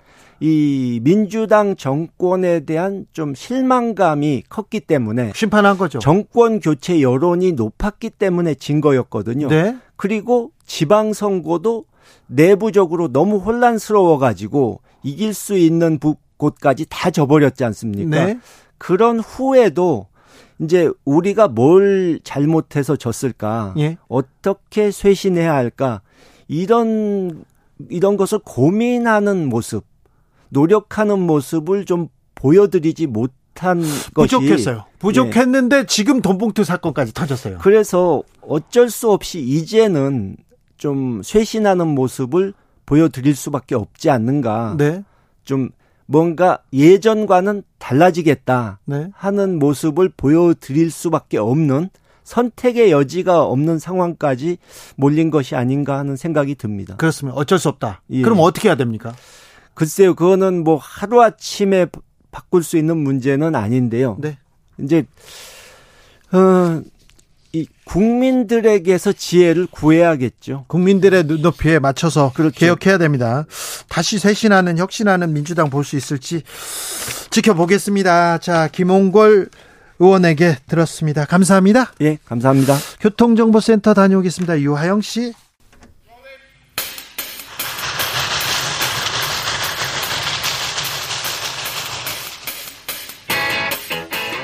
오늘도 열심히 돌아갑니다. 정치발전소 장앤장. 우리나라 정치평론계 최고수 두 분 모셨습니다. 장성철 공론센터 소장 어서 오세요. 네, 안녕하십니까. 장윤선 정치전문기자 어서 오세요. 네, 안녕하세요. 네. 오랜만에 나왔습니다. 나경원 전 대표 이후에 주어 논쟁 다시 이어졌는데, 네, 그 이후에 대통령실 조용해졌습니다. 어떻게 보셨어요, 장성철 소장님? 창피해요. 창피하죠? 네, 끝. 아니 발언 나오고 인터뷰 말 텐데 그걸 네. 원내 대표 그리고 국 민의힘 아니, 아니 그러니까 국민을 얼마나 우습게 알면 아직도 이런 얘기를 그러니까 그때 나경원 대표가 얼마나 고생했어요. 네. 주어 경원 막 이러면서 네. 얼마나 그 패러디도 많이 나오고 국민적 지탄을 받았습니까? 그런데 이건요 클릭 한 번만 하면 구글에 들어가서 검색만 하면 금방 확인할 수 있는 이런 것을 뭐 주어가 없다라고 잠깐, 얘기를 하니까 그거는 바로 잡아야 돼. 왜요? 그거는 그때 해명할 때 네. 클릭을 해서 볼 수가 없어요. 왜냐면 예. 오늘 새벽 2시에 이게 예. 기사가 올라왔기 때문에 알았어요. 네. 어제는 그 확인할 수가 없어요. 뭐 어제 아니 워싱턴 포스트 어제 볼 수 있었어요? 아니 25일에 새벽 2시에 올라와 있어요. 알았어요. 그래 어, 그렇다고. 아닌데 봤는데 어제. 그렇다고 해요. 여하튼 그렇다고. 아니, 저는 어제 오후에 봤어요. 자, 그러니까 진짜. 오역을 했을 거다. 번역상 뭐 조금 이거 과장한 거 아니야? 우리 대통령이 그런 얘기를 했겠어 하고 찾아봤는데 음. 어, 워싱턴 포스트 기자가 한국말을 올렸어요. 그대로 한국 분이거든요. 네. 그래서 이 주어 논쟁은 끝났습니다. 오역이 아니고요. 대통령이 음. 이거는 저는 받아들일 수 없습니다. 일본 100년 전 일로 물을 끓여야 하는지 하나 이거는 저는 받아들일 수 없습니다. 대통령의 발언이었어요. 아, 그런데 이 이 그 오역 주어 논쟁 사라지자 아이고 김대중 대통령도 그렇게 얘기했다. 다 김대중 대통령 얘기했다 그랬는데 아까 김대중 대통령 아들이 와가지고 그때는 사과 반성 이 통렬한 사과 반성이 있었고 지금 사과 반성 없잖아. 그것도 말 고만해라 이렇게 얘기합니다. 이것도 고만해야죠. 고만해야죠. 그리고 뭐 전 국민을 처음에는 청력 테스트 하다가 네. 그다음에 시력 테스트 하다가 이제 독해 테스트 이제는 독해 테스트 하다가 이제 번역 테스트까지 하고 있는데 국민을 무시하는 거고 우습게 보는 저러한 해명들, 저러한 행동들 참으로 부끄럽고 창피하다라고 볼 음. 수밖에 없고요. 우리가 뭐 일본 사람들 보고 무릎 꿇으라고 한 것은 아니었잖아요. 네. 그냥 진정성 있게 사과하고 반성해라. 그렇죠. 그건데 네. 이거를 뭐 억지로 항변하고 옹호하고 대통령은 잘못하지 않았어 대통령 말이 맞아 이런 식으로 몰고 가려고 하다 보니까 유상범 국민의힘 수석 대변인이 네. 조금 실수한 것이 아니냐라는 대변인이 네. 근데 실수라고 하기에는 그러니까 제가 관련해서 어제 너무 저는 이게 납득이 안 돼 가지고 한국 역사학자하고 그 다음에 이제 일본 학자하고 이제 저 취재를 좀 해 봤어요. 그랬더니 동시에 하는 얘기가 대통령이 뭔가 좀 본질을 잘못 이해하고 있는 것 같다. 그러니까 앞서 이제 장 소장님 얘기하신 맥락이 바로 그건데 우리는 일본에게 굴종을 무릎 꿇으라고 굴종을 요구한 바 없다. 그러니까 있었던 사실 일본의 잘못을 인정을 하고 그리고 그것에 대해서 다시는 되풀이 반복하지 않겠다는 약속 그리고 수미 일관한 태도 이걸 보여달라는 거예요. 아 미안해라고 한 다음에 뒤돌아서 가지고 바로 야 독도는 우리 땅이거든. 야 역사는 이렇게 다시 봐야 되거든.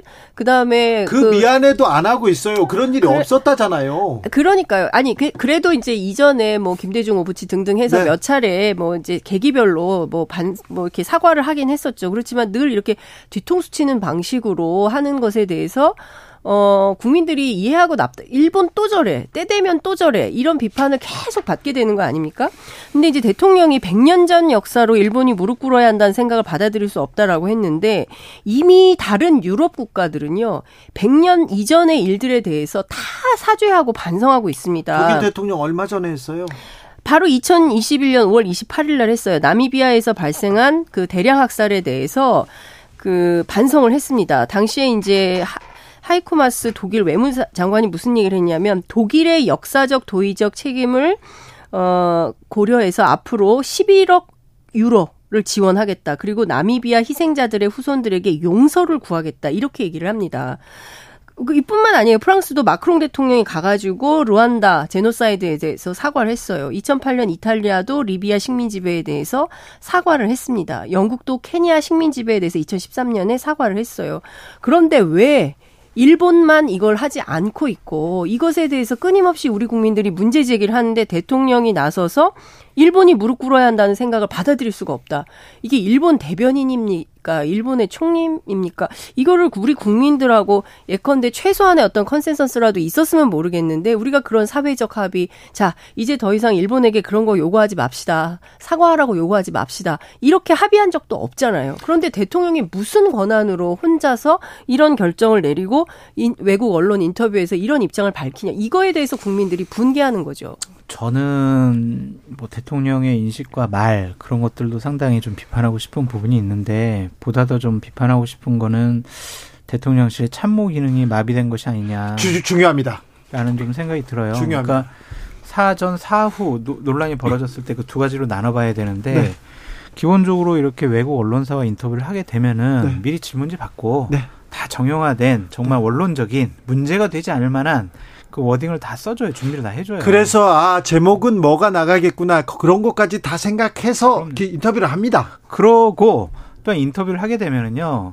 뭐 외신 대변인 또 참여하고 음. 또 안보실 그 이런 중요한 문제니까 당연하죠. 참모들이 뒤에 앉아 있다가 음. 조금 문제가 생길 만한 부분들이 있으면은 그 자리에서 좀 바로 좀 바로 잡고 좀 대통령 요거는 좀 이렇게 얘기하는 게 좀 맞는 음. 것 같습니다. 그렇게 해서 인터뷰가 보통 진행이 되어야 하는데 그리고 사후에도 고쳐달라고 하면 이건 대통령 단독 인터뷰이기 때문에 다 음. 고쳐줍니다. 그런데 이제 그 자리에서 대통령의 이러한 과감한 생각과 판단과 인식에 대한 워딩이 음. 수정이 되지 않고 문제가 되지 않았다는 건 두 가지 문제점이 있는 거예요. 뭐냐면은 대통령에 대해서는 다른 말을 못 하는구나. 대통령이 그냥 결정하고 얘기하는 부분에 대해서는 감히 말을 못 꺼낸다. 그러니까 그 부분이에요. 그러한 부분도 지적을 하고 싶고 또 하나는 참모들이 뭐 저 정도는 뭐 우리가 생각하는 거고 대통령이 생각하는 건데 뭐 문제가 되겠어? 오히려 참모 생각을 대통령의 입으로 지금 네. 내놓았다 이렇게 그렇게 볼 수도 있는 거예요. 네. 그러면은 상당히 국민의 일반적인 상식과는 동떨어진 생각과 판단과 그런 결정을 하는 대통령실은 문제가 있다라고 봐야죠. 대통령을 뽑았습니다. 하지만 반인륜적인 범죄를 저지르고 지금 사과도 않고 그 다음에서 역사를 왜곡하고 있는 그런 세력에게 사면권까지 우리가 선사하지는 않았다 이렇게 생각하는 국민들 많아요. 그러니까 누가 이렇게 면죄부를 줘도 된다고 말을 했으니까 그런 적이 없다는 거고요. 저는 이걸 꼭 지적을 하고 싶은데요. 그러니까 늘 이제 사건이 터지면 그리고 국내 정치에서 물, 논란이 되면 그 다음에 남 탓을 해요. 그 떠넘기기를 해요. 자 보십시오. 바이든 날리면 때도 김은혜 수석이 나와서 아유, 네. 뭐라고 했습니까? 다시 한번 들어봐 주십시오라고 부탁을 했어요. 김문혜 수석이 그 전에는 또 다른 아니 우리 국회다 다른 데다 얘기했다가 네, 그다음에 다시 들어봐라. 그러니까. 저는 그거는 장윤성 기자님 잘못이라고 봐요. 왜 그게 제 잘못? 그때 몇 번 들으셨어요? 많이 들어보면 많이 들어봤어요. 들어요? 계속 다시 한 번 들어달라고 그랬지. 그렇게 뭐 열 번, 수번 들어가고 한 건 아니잖아요. 한 번만 딱 들었어요. 장윤성 기자님 잘못이다. 네. 기회를 딱 한 번만 들었어야 되는데. 아니 그러고요. 로이터 통신 인터뷰한 다음에 문제가 되니까 또 러시아 정부에도 똑바로 읽어봐라. 네. 다시 읽어. 거 봐라. 또 그랬어요. 그러니까 이게. 아니, 강대국이 할 말 하잖아요. 아니, 잠깐만요. 우리가 계속 일을 두 번 시키는 거예요. 분명히 읽고 판단을 했는데, 야, 다시 해봐. 다시 읽어. 계속 국민과 세계의 만방에 대고 계속 이런 방식으로 두 번, 세 번 일을 시키니까. 자, 두 번, 세 번 일을 시키면 일단 정치에서는 이거 잘못된 거예요. 잘, 많이 잘못된 거고요. 그러면 안 되는 겁니다. 이게 제가 보기에는 이렇게 계속 남 탓하면서 처음에는 몰라요. 이게 문제가 될 거라는 판단을 못 하거나 안 하거나 이게 문제가 될 텐데 라는 생각을 갖고 있지만 감히 말을 못 하고 있다가 사건 된 다음에 그 다음에 이상한 방식으로 유상범 의원 같은 식으로 자, 오독을 하는 거죠. 장성철 소장 말이 좀 일리가 있어요. 이거는 대통령 참모 기능 굉장히 좀 부족하거나 이거 구멍 났습니다. 구멍 났 아니 한미 정상회담인데 미국을 가는데 일본 관련된 제목이 지금 기사에 나 기사 메인에 된다고 이틀 동안 이거 얼마나 국가적인 손실 아닙니까? 이거를 이게 기사가 안 된다고 봤어요? 제목이 안 된다고? 이거는 능력 부족한 거죠. 김은혜 수석 이거 잘못하고 있어요. 부족해요. 근데 기사 제목은 중국과 우크라이나 문제가 메인 테마다 뭐 이런 거가 포커스가 맞춰져 있다라는 얘기긴 한데 여하튼 일본 문제를 가지고 우리 언론에서 이렇게 세게 나오는 것은 문제라고 볼 수밖에 없는 거죠. 근데 이 얘기를 왜 했을까 싶은 거죠, 저는. 그러니까요. 지금 이게 도대체 이 얘기를 왜 한 거냐는 아니, 그 거죠. 그 미국에 가는데 왜 러시아하고 중국하고 이렇게 얼굴을 붉히면서 가야 될까? 이게 국익에 무슨 도움이 될까? 여기에 또 일본까지 음. 이건 무슨 생각이지? 아, 이건 고도의 뭐가 뒤죽박 쪽인 거예요. 그런데 뭐가 아니, 아니, 노림수 아닐까요? 아니 생각해보세요. 로이터 통신하고 그 다음에 워싱턴 포스트하고 러시아 문제는 또 입장이 좀 온도 차이가 생겨요. 그러니까 네. 왔다 갔다 하고 있어요. 어 이렇게 하면 되나? 아 안 되나? 뭐 이러고 있는 거 아닌가?라는 생각마저 드는 거죠. 그래도 저는 대통령이 예. 바이든과의 회담을 통해서 대한민국 국익과 또한 외교 안보적인 상황 그리고 경제 문제에 있어서 야당과 국민들과 네. 그리고 경제인들이 원하는 그런 네. 성과를 내오는 것을 기대합니다. 기, 기원하고 있어요. 기도해요. 저희도. 네. 그럼요. 모든 네. 대한민국 아유, 국민이 그래서 하는데 비판은 어, 어, 어, 걱정이다. 이건 있잖아요. 그 막판 뒤집기가 있잖아요. 뒤집기요? 그래서 예, 대통령께서 좀 실무적인 회담에서 네. 어, 이룩하지 못한 성과를 바이든과의談판을 통해서 이끌어낼 수 있지 않을까 라고 기대해 봅니다. 근데 일단 저는 도청 문제에 대해서 미국이 뭐라고 할지 이거 굉장히 중요한 거거든요. 우리는 뭐 악의적으로 할 생각은 없었을 것이다. 뭐 한미 굳건한 한미 동맹 하에서 협력하는 차원에서 이 문제를 해결하겠다. 별 문제 아닌 것처럼 했지만 실제 미국이 이 문제에 대해서 우리 정부에게 어떤 성의를 보이는가는 굉장히 중요한 포인트가 될 수 있습니다. 근데 이 문제 어떻게 얘기가 나올지 얘기가 만약에 없다. 그건 의제를 안 한다고 했으니까요. 의제를 안 다룰 그것도 사실은 말이 안 되는 거죠. 어떻게 이런 문제를 이렇게 중차대한 문제를 의제로 안 다룰 수가 있습니까? 이 문제부터 사과하고 시작을 해야죠. 미국은 바이든 대통령 그렇지 않나요? 사과하겠죠. 네? 사과해야죠. 당연히 봐야 될 것 같습니다. 네. 그리고 그거 말고 경제 문제와 관련해서도 지금 사실은 어, 오히려 되치기를 더 당하고 있는 거 아닙니까? 아니, 근데 장 기자님, 저도 이제 걱정이에요. 비판할 사항들이 많이 있는데, 네. 어쨌든 내일 정상회담을 앞두고 있는데 우리가 자꾸 부정적으로 평가하고 분석을 하는 것은 좀 과한 비판이 아니냐라는 좀 생각이 아니, 들어서 음. 좀 이따 국익과 관련된 부분이잖아요. 그러니까 외교 관련된 얘기하죠. 넷플릭스 투자 그러니까 그것도 김건희 여사 김건희 여사 공익 사진도 많이 나오고 있고 뭐 그러는데 지금 오늘 오전에 저도 이제 다른 분한테 얘기를 들었는데 그 영화 쪽에 계신 그 커뮤니티 사이트에서 지금 막 나오고 있는 얘기가 2021년인가요? 2022년인가부터 시작해서 매년 8천억 정도를 네. 넷플릭스가 원래 투자를 하기로 되어 있었다는 거예요. 네, 네, 하고 있어요. 네, 그래서 곱하기 4 하면 네. 3조 2천억이에요. 예. 그러면 윤 대통령 임기 내에 이미 하기로 되어 있었던 것을 마치 성과로 포장하는 것은 아니냐라는 의혹 제기를 하고 있는 흐름이 좀 잡히고 있습니다. 이게 정말 성과냐, 원래 하기로 했던 것을 성과로 만든 거냐 이런 논란이 제기가 좀 되고 있어요. 대통령 성 저기 순방하면 네. 이것저것 다 모아가지고 경제 효과 얼마다 이렇게, 이렇게 또, 또 기사를 쓰긴 네, 하죠. 쓰긴 하죠. 근데 오늘은 손해인 것 같아요 우리가. 왜요? 3조 3천억 정도 투자를 받았다고 발표했잖아요. 네. 근데 현재 현대 자동차랑 SK가 미국에다가 6조 5천억짜리 공장 세운다고 했거든요. 네. 그러니까 일단은 마이너스. 오, 늘은 이제 마이너스 3조 네. 3천억 그렇게 시작을 3조 2천억. 문화체육관광부가 넷플릭스 한국에 이게 투자한다 이거 분명한 반, 반, 방미 성과다. 관련 일자리가 대폭 늘어날 것이라고 강조했습니다. 그런데 아무튼 넷플릭스에서요, 넷플릭스에서 전 세계에서 한국이 가장 콘텐츠를 이 정도 그 돈을 들여서 이 정도 좋은 콘텐츠를 만드는 나라는 없답니다. 없어요. 그래서 음. 우리나라에 계속 지금 투자를 하려고 하고 있고요. 어, 좋은 드라마 만들어 주세요. 좋은 다큐 만들어 주세요. 계속 얘기하고 있습니다. 저는 아무튼. 그러니까 네. 이 부분과 관련해서도 어쨌든 뭐 투자를 유치한 거는 잘한 일이죠. 근데 좀 다른 부분에 대해서 그, 그 사람들, 콘텐츠 부서장이라든지 음. 넷플릭스 사장 만나기 쉽지 않잖아요. 회장 만나기가 쉽지 않잖아요. 그런 사람들에게 이런 것을 좀 대통령실에서 언급을 했으면 얼마나 좋았을까.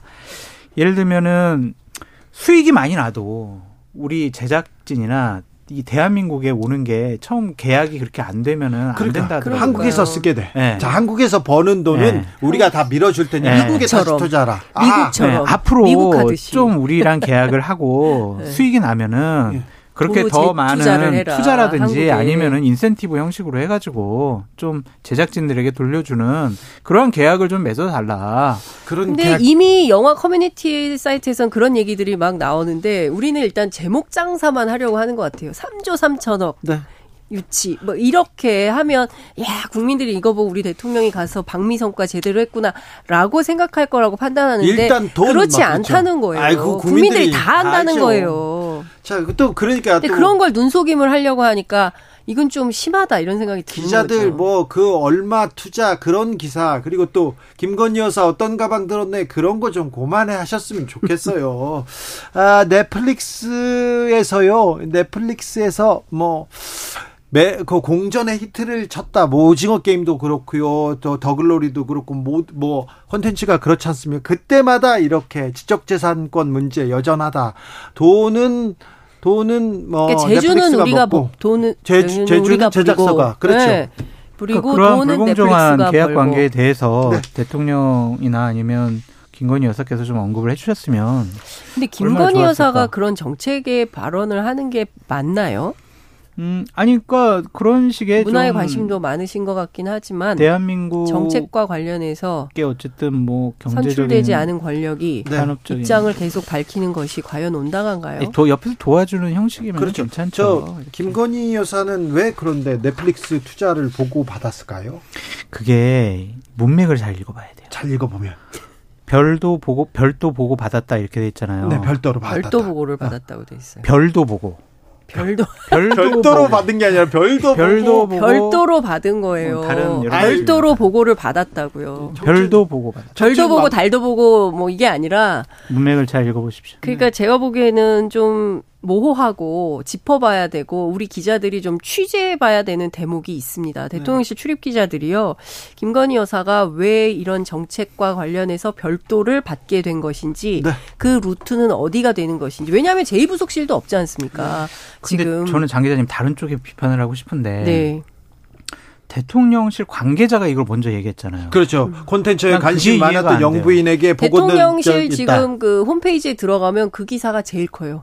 김건희 여사 넷플릭스 그 별도 보고 받은 기사가 저, 제일 크게 나와 저는 있어요. 저는 대통령실에서 이 그 대국민 홍보, 언론 홍보 어, 누가 하는지 이거 진짜 이분 좀 문제가 있어요. 이제 끝나고 누군지 알려드릴게요. 문제가 근데 있어요. 사진도 대통령 사진 있고 여사 별도로 있는 사진이 또 첨부가 돼 있어요. 그러니까 이제 방미 첫 번째 네. 성과란 말이에요. 네. 그런데 김건희 여사가 별도 보고받고 뭐 몇 개월 전부터 신경을 썼고 이게 뭐 조율하는 데 있어서 네. 긍정적인 효과를 나왔다 이런 식의 브리핑을 한 거잖아요. 상세한 보도가 나왔어요.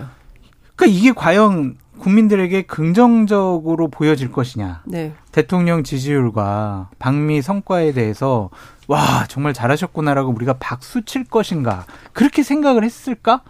그렇다면 참모의 기능이 완전히 마비됐거나 부족한 거라고 볼 수밖에 없어요. 그거는 잘못된 그 참모죠. 그렇게 하면 안 되는 거죠. 순방, 대통령 중심으로 그렇죠.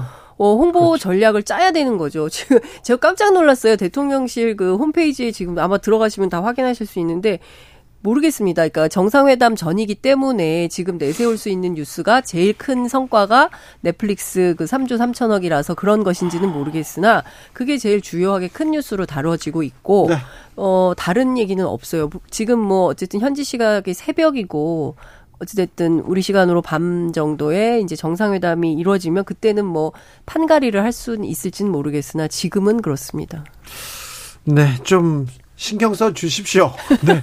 대통령실 관계자 여러분 좀 부탁드리겠습니다. 아니 진짜 저런 거 얘기하는 사람 난 진짜 정신 세계를 이해할 수가 없어요. 저는요 그분 중에 한 분은 분명히 저 윤석열 대통령과 김건희 여사의 안티다 이렇게 생각이 듭니다. 음, 저도 네. 동감입니다. 그렇죠. 네. 네. 저만 그렇게 생각하는 거 아니죠. 네. 잘라버려. 아이고 무서워라. 아이고 무서워라. 그런데요 이번 한미 정상회담 이번 방미 굉장히 중요합니다.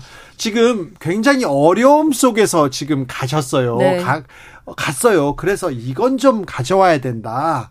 이건 꼭 가져와야 된다. 이런 거 있으면 좀 들어볼게요. 얻는 것도 중요하지만 잃지 않는 것도 중요하다는 생각이 들어요. 아니, 이제는 얻어야지. 그만큼 잃었잖아요, 지금. 아니, 이제 얻을 만한 것들은 다 보도가 나왔잖아요. 뭐, 뭐 넷플릭스요? 핵 억제 확장 금지, 뭐, 이거 공식적인 문서. 아니, 그건... 자, 북한이 미사, 뭐, 핵으로 쏘면은 거의 뭐저 자기 본토가 장윤성 기자 네. 설명해 주세요. 아 잠깐만요, 저 아직 말이 안 끝났는데 네. 이거는 진짜 아니에요. 여당 패널 탄압하는 거다라고 말씀드릴 수밖에 없어요. 제가, 제가 말이 아직 안 끝났는데. 여당 채널이 아니라 제가, 장성철 소장. 자, 자, 제가 잠깐 제재할 테니까 장윤석 기자 설명하세요. 어, 왜 그러세요? 말 들어야지. 네. 네. 아니 근데 저는 이런 생각이 들어요. 지금 그 굉장히 기대치를 많이 낮췄습니다. 국민들이 왜냐하면. 로이터 통신 인터뷰 전만 하더라도 그래도 이번에 가서 최소한 IRA법하고 반도체 관련돼서 뭔가 어 실익이 있어야 되지 않을까. 물론 법으로 입법으로 했기 때문에 우리가 네. 손댈 수 있을까 없을 것이다라는 비관론이 우세했지만 그래도 뭔가 있지 않겠냐라는 기대를 했는데 어찌됐든 그 로이터 통신 인터뷰 그리고 뒤이어서 이어진 워싱턴 포스트 두 차례 인터뷰를 볼 때 결국에는 그거 하나인 거예요 문서.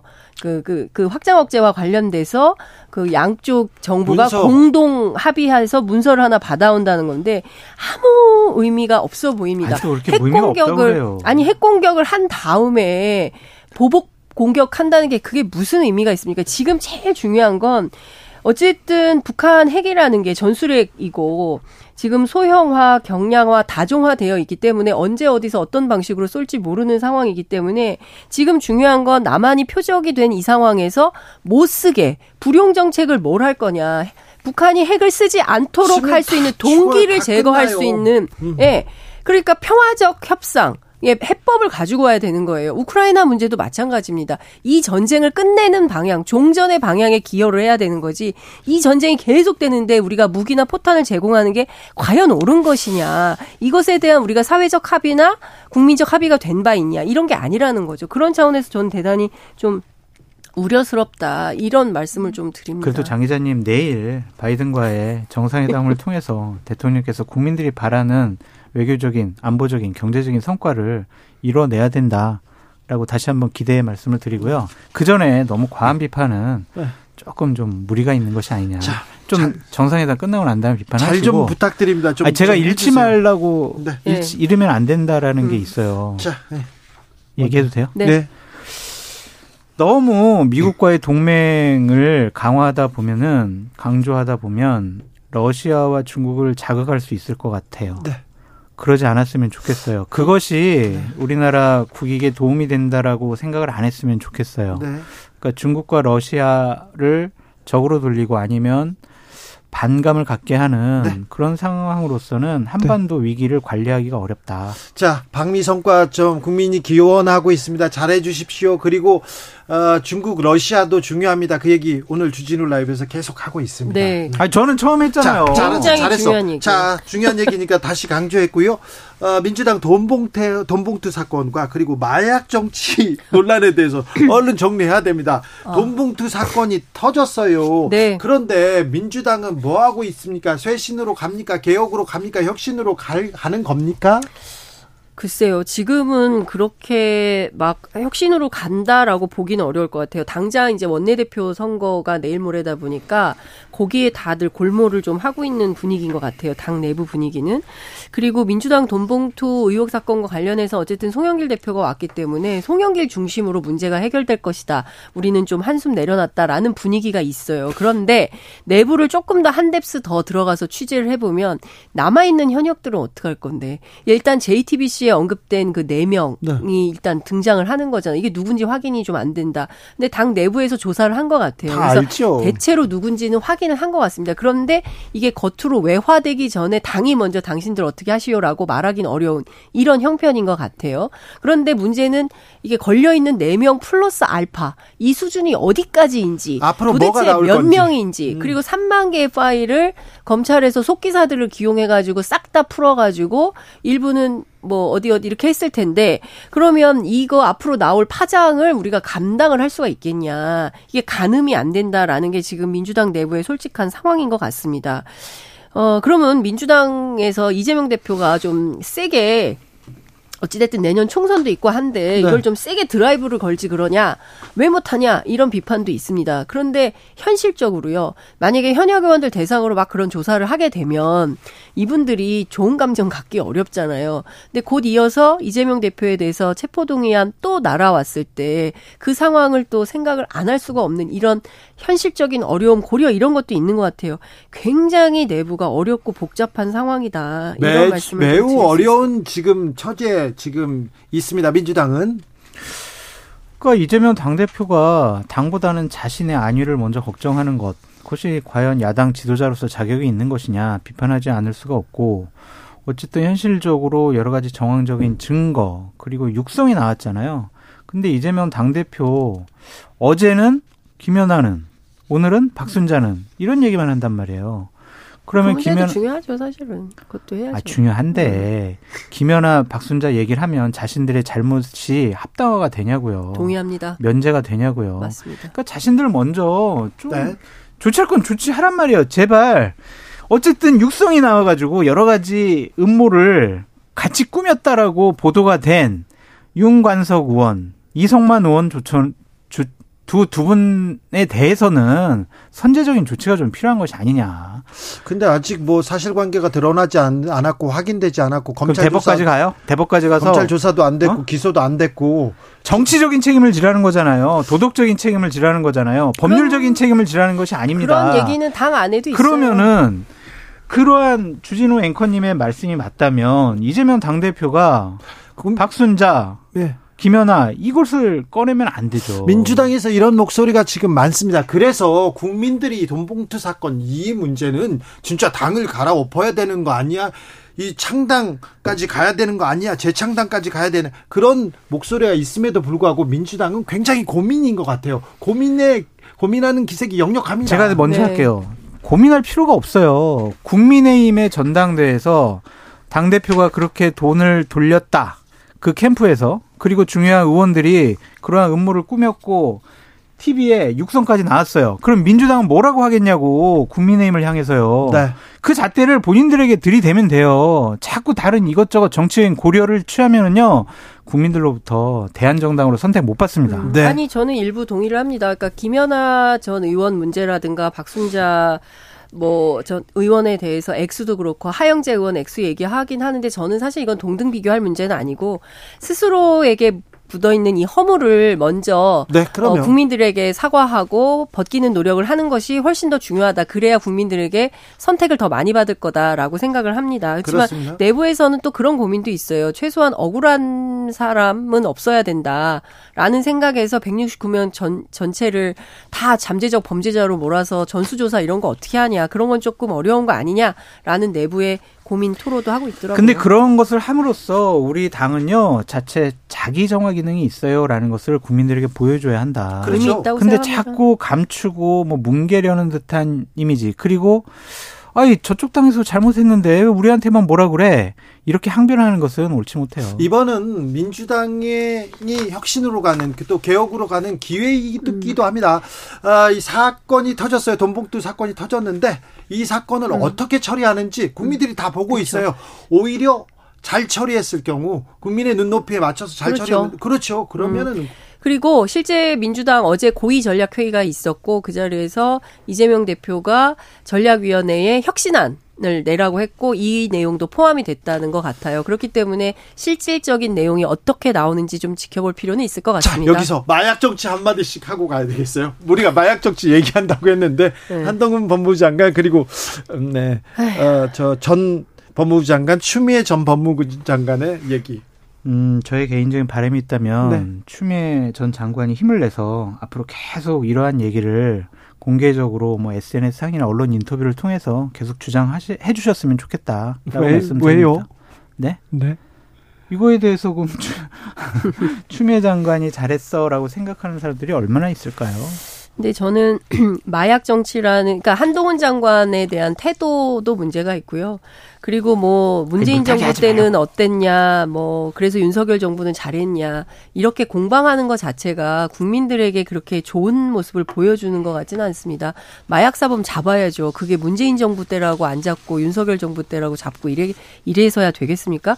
그거는 아니라고 생각하기 때문에 저는 이 정치인들 간의 이런 공방이 결국에는 국민적 피로도를 높이기 때문에 좋은 정치 같아 보이지는 않습니다. 자, 금태섭 전 의원 신당 창당한다고 깃발을 들었습니다. 그런데 이 파괴력은 어떻게 될까요?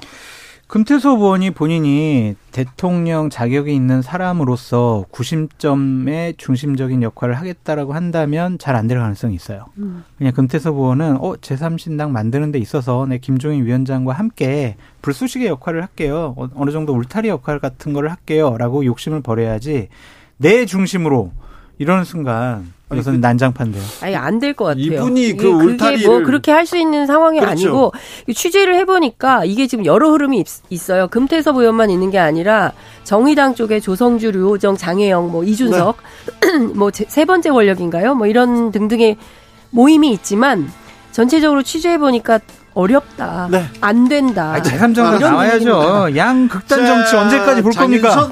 장성철 두 분 감사합니다. 감사합니다. 고맙습니다. 주진우 라이브 여기서 인사드립니다. 저는 내일 오후 5시 5분에 돌아옵니다. 주진우였습니다.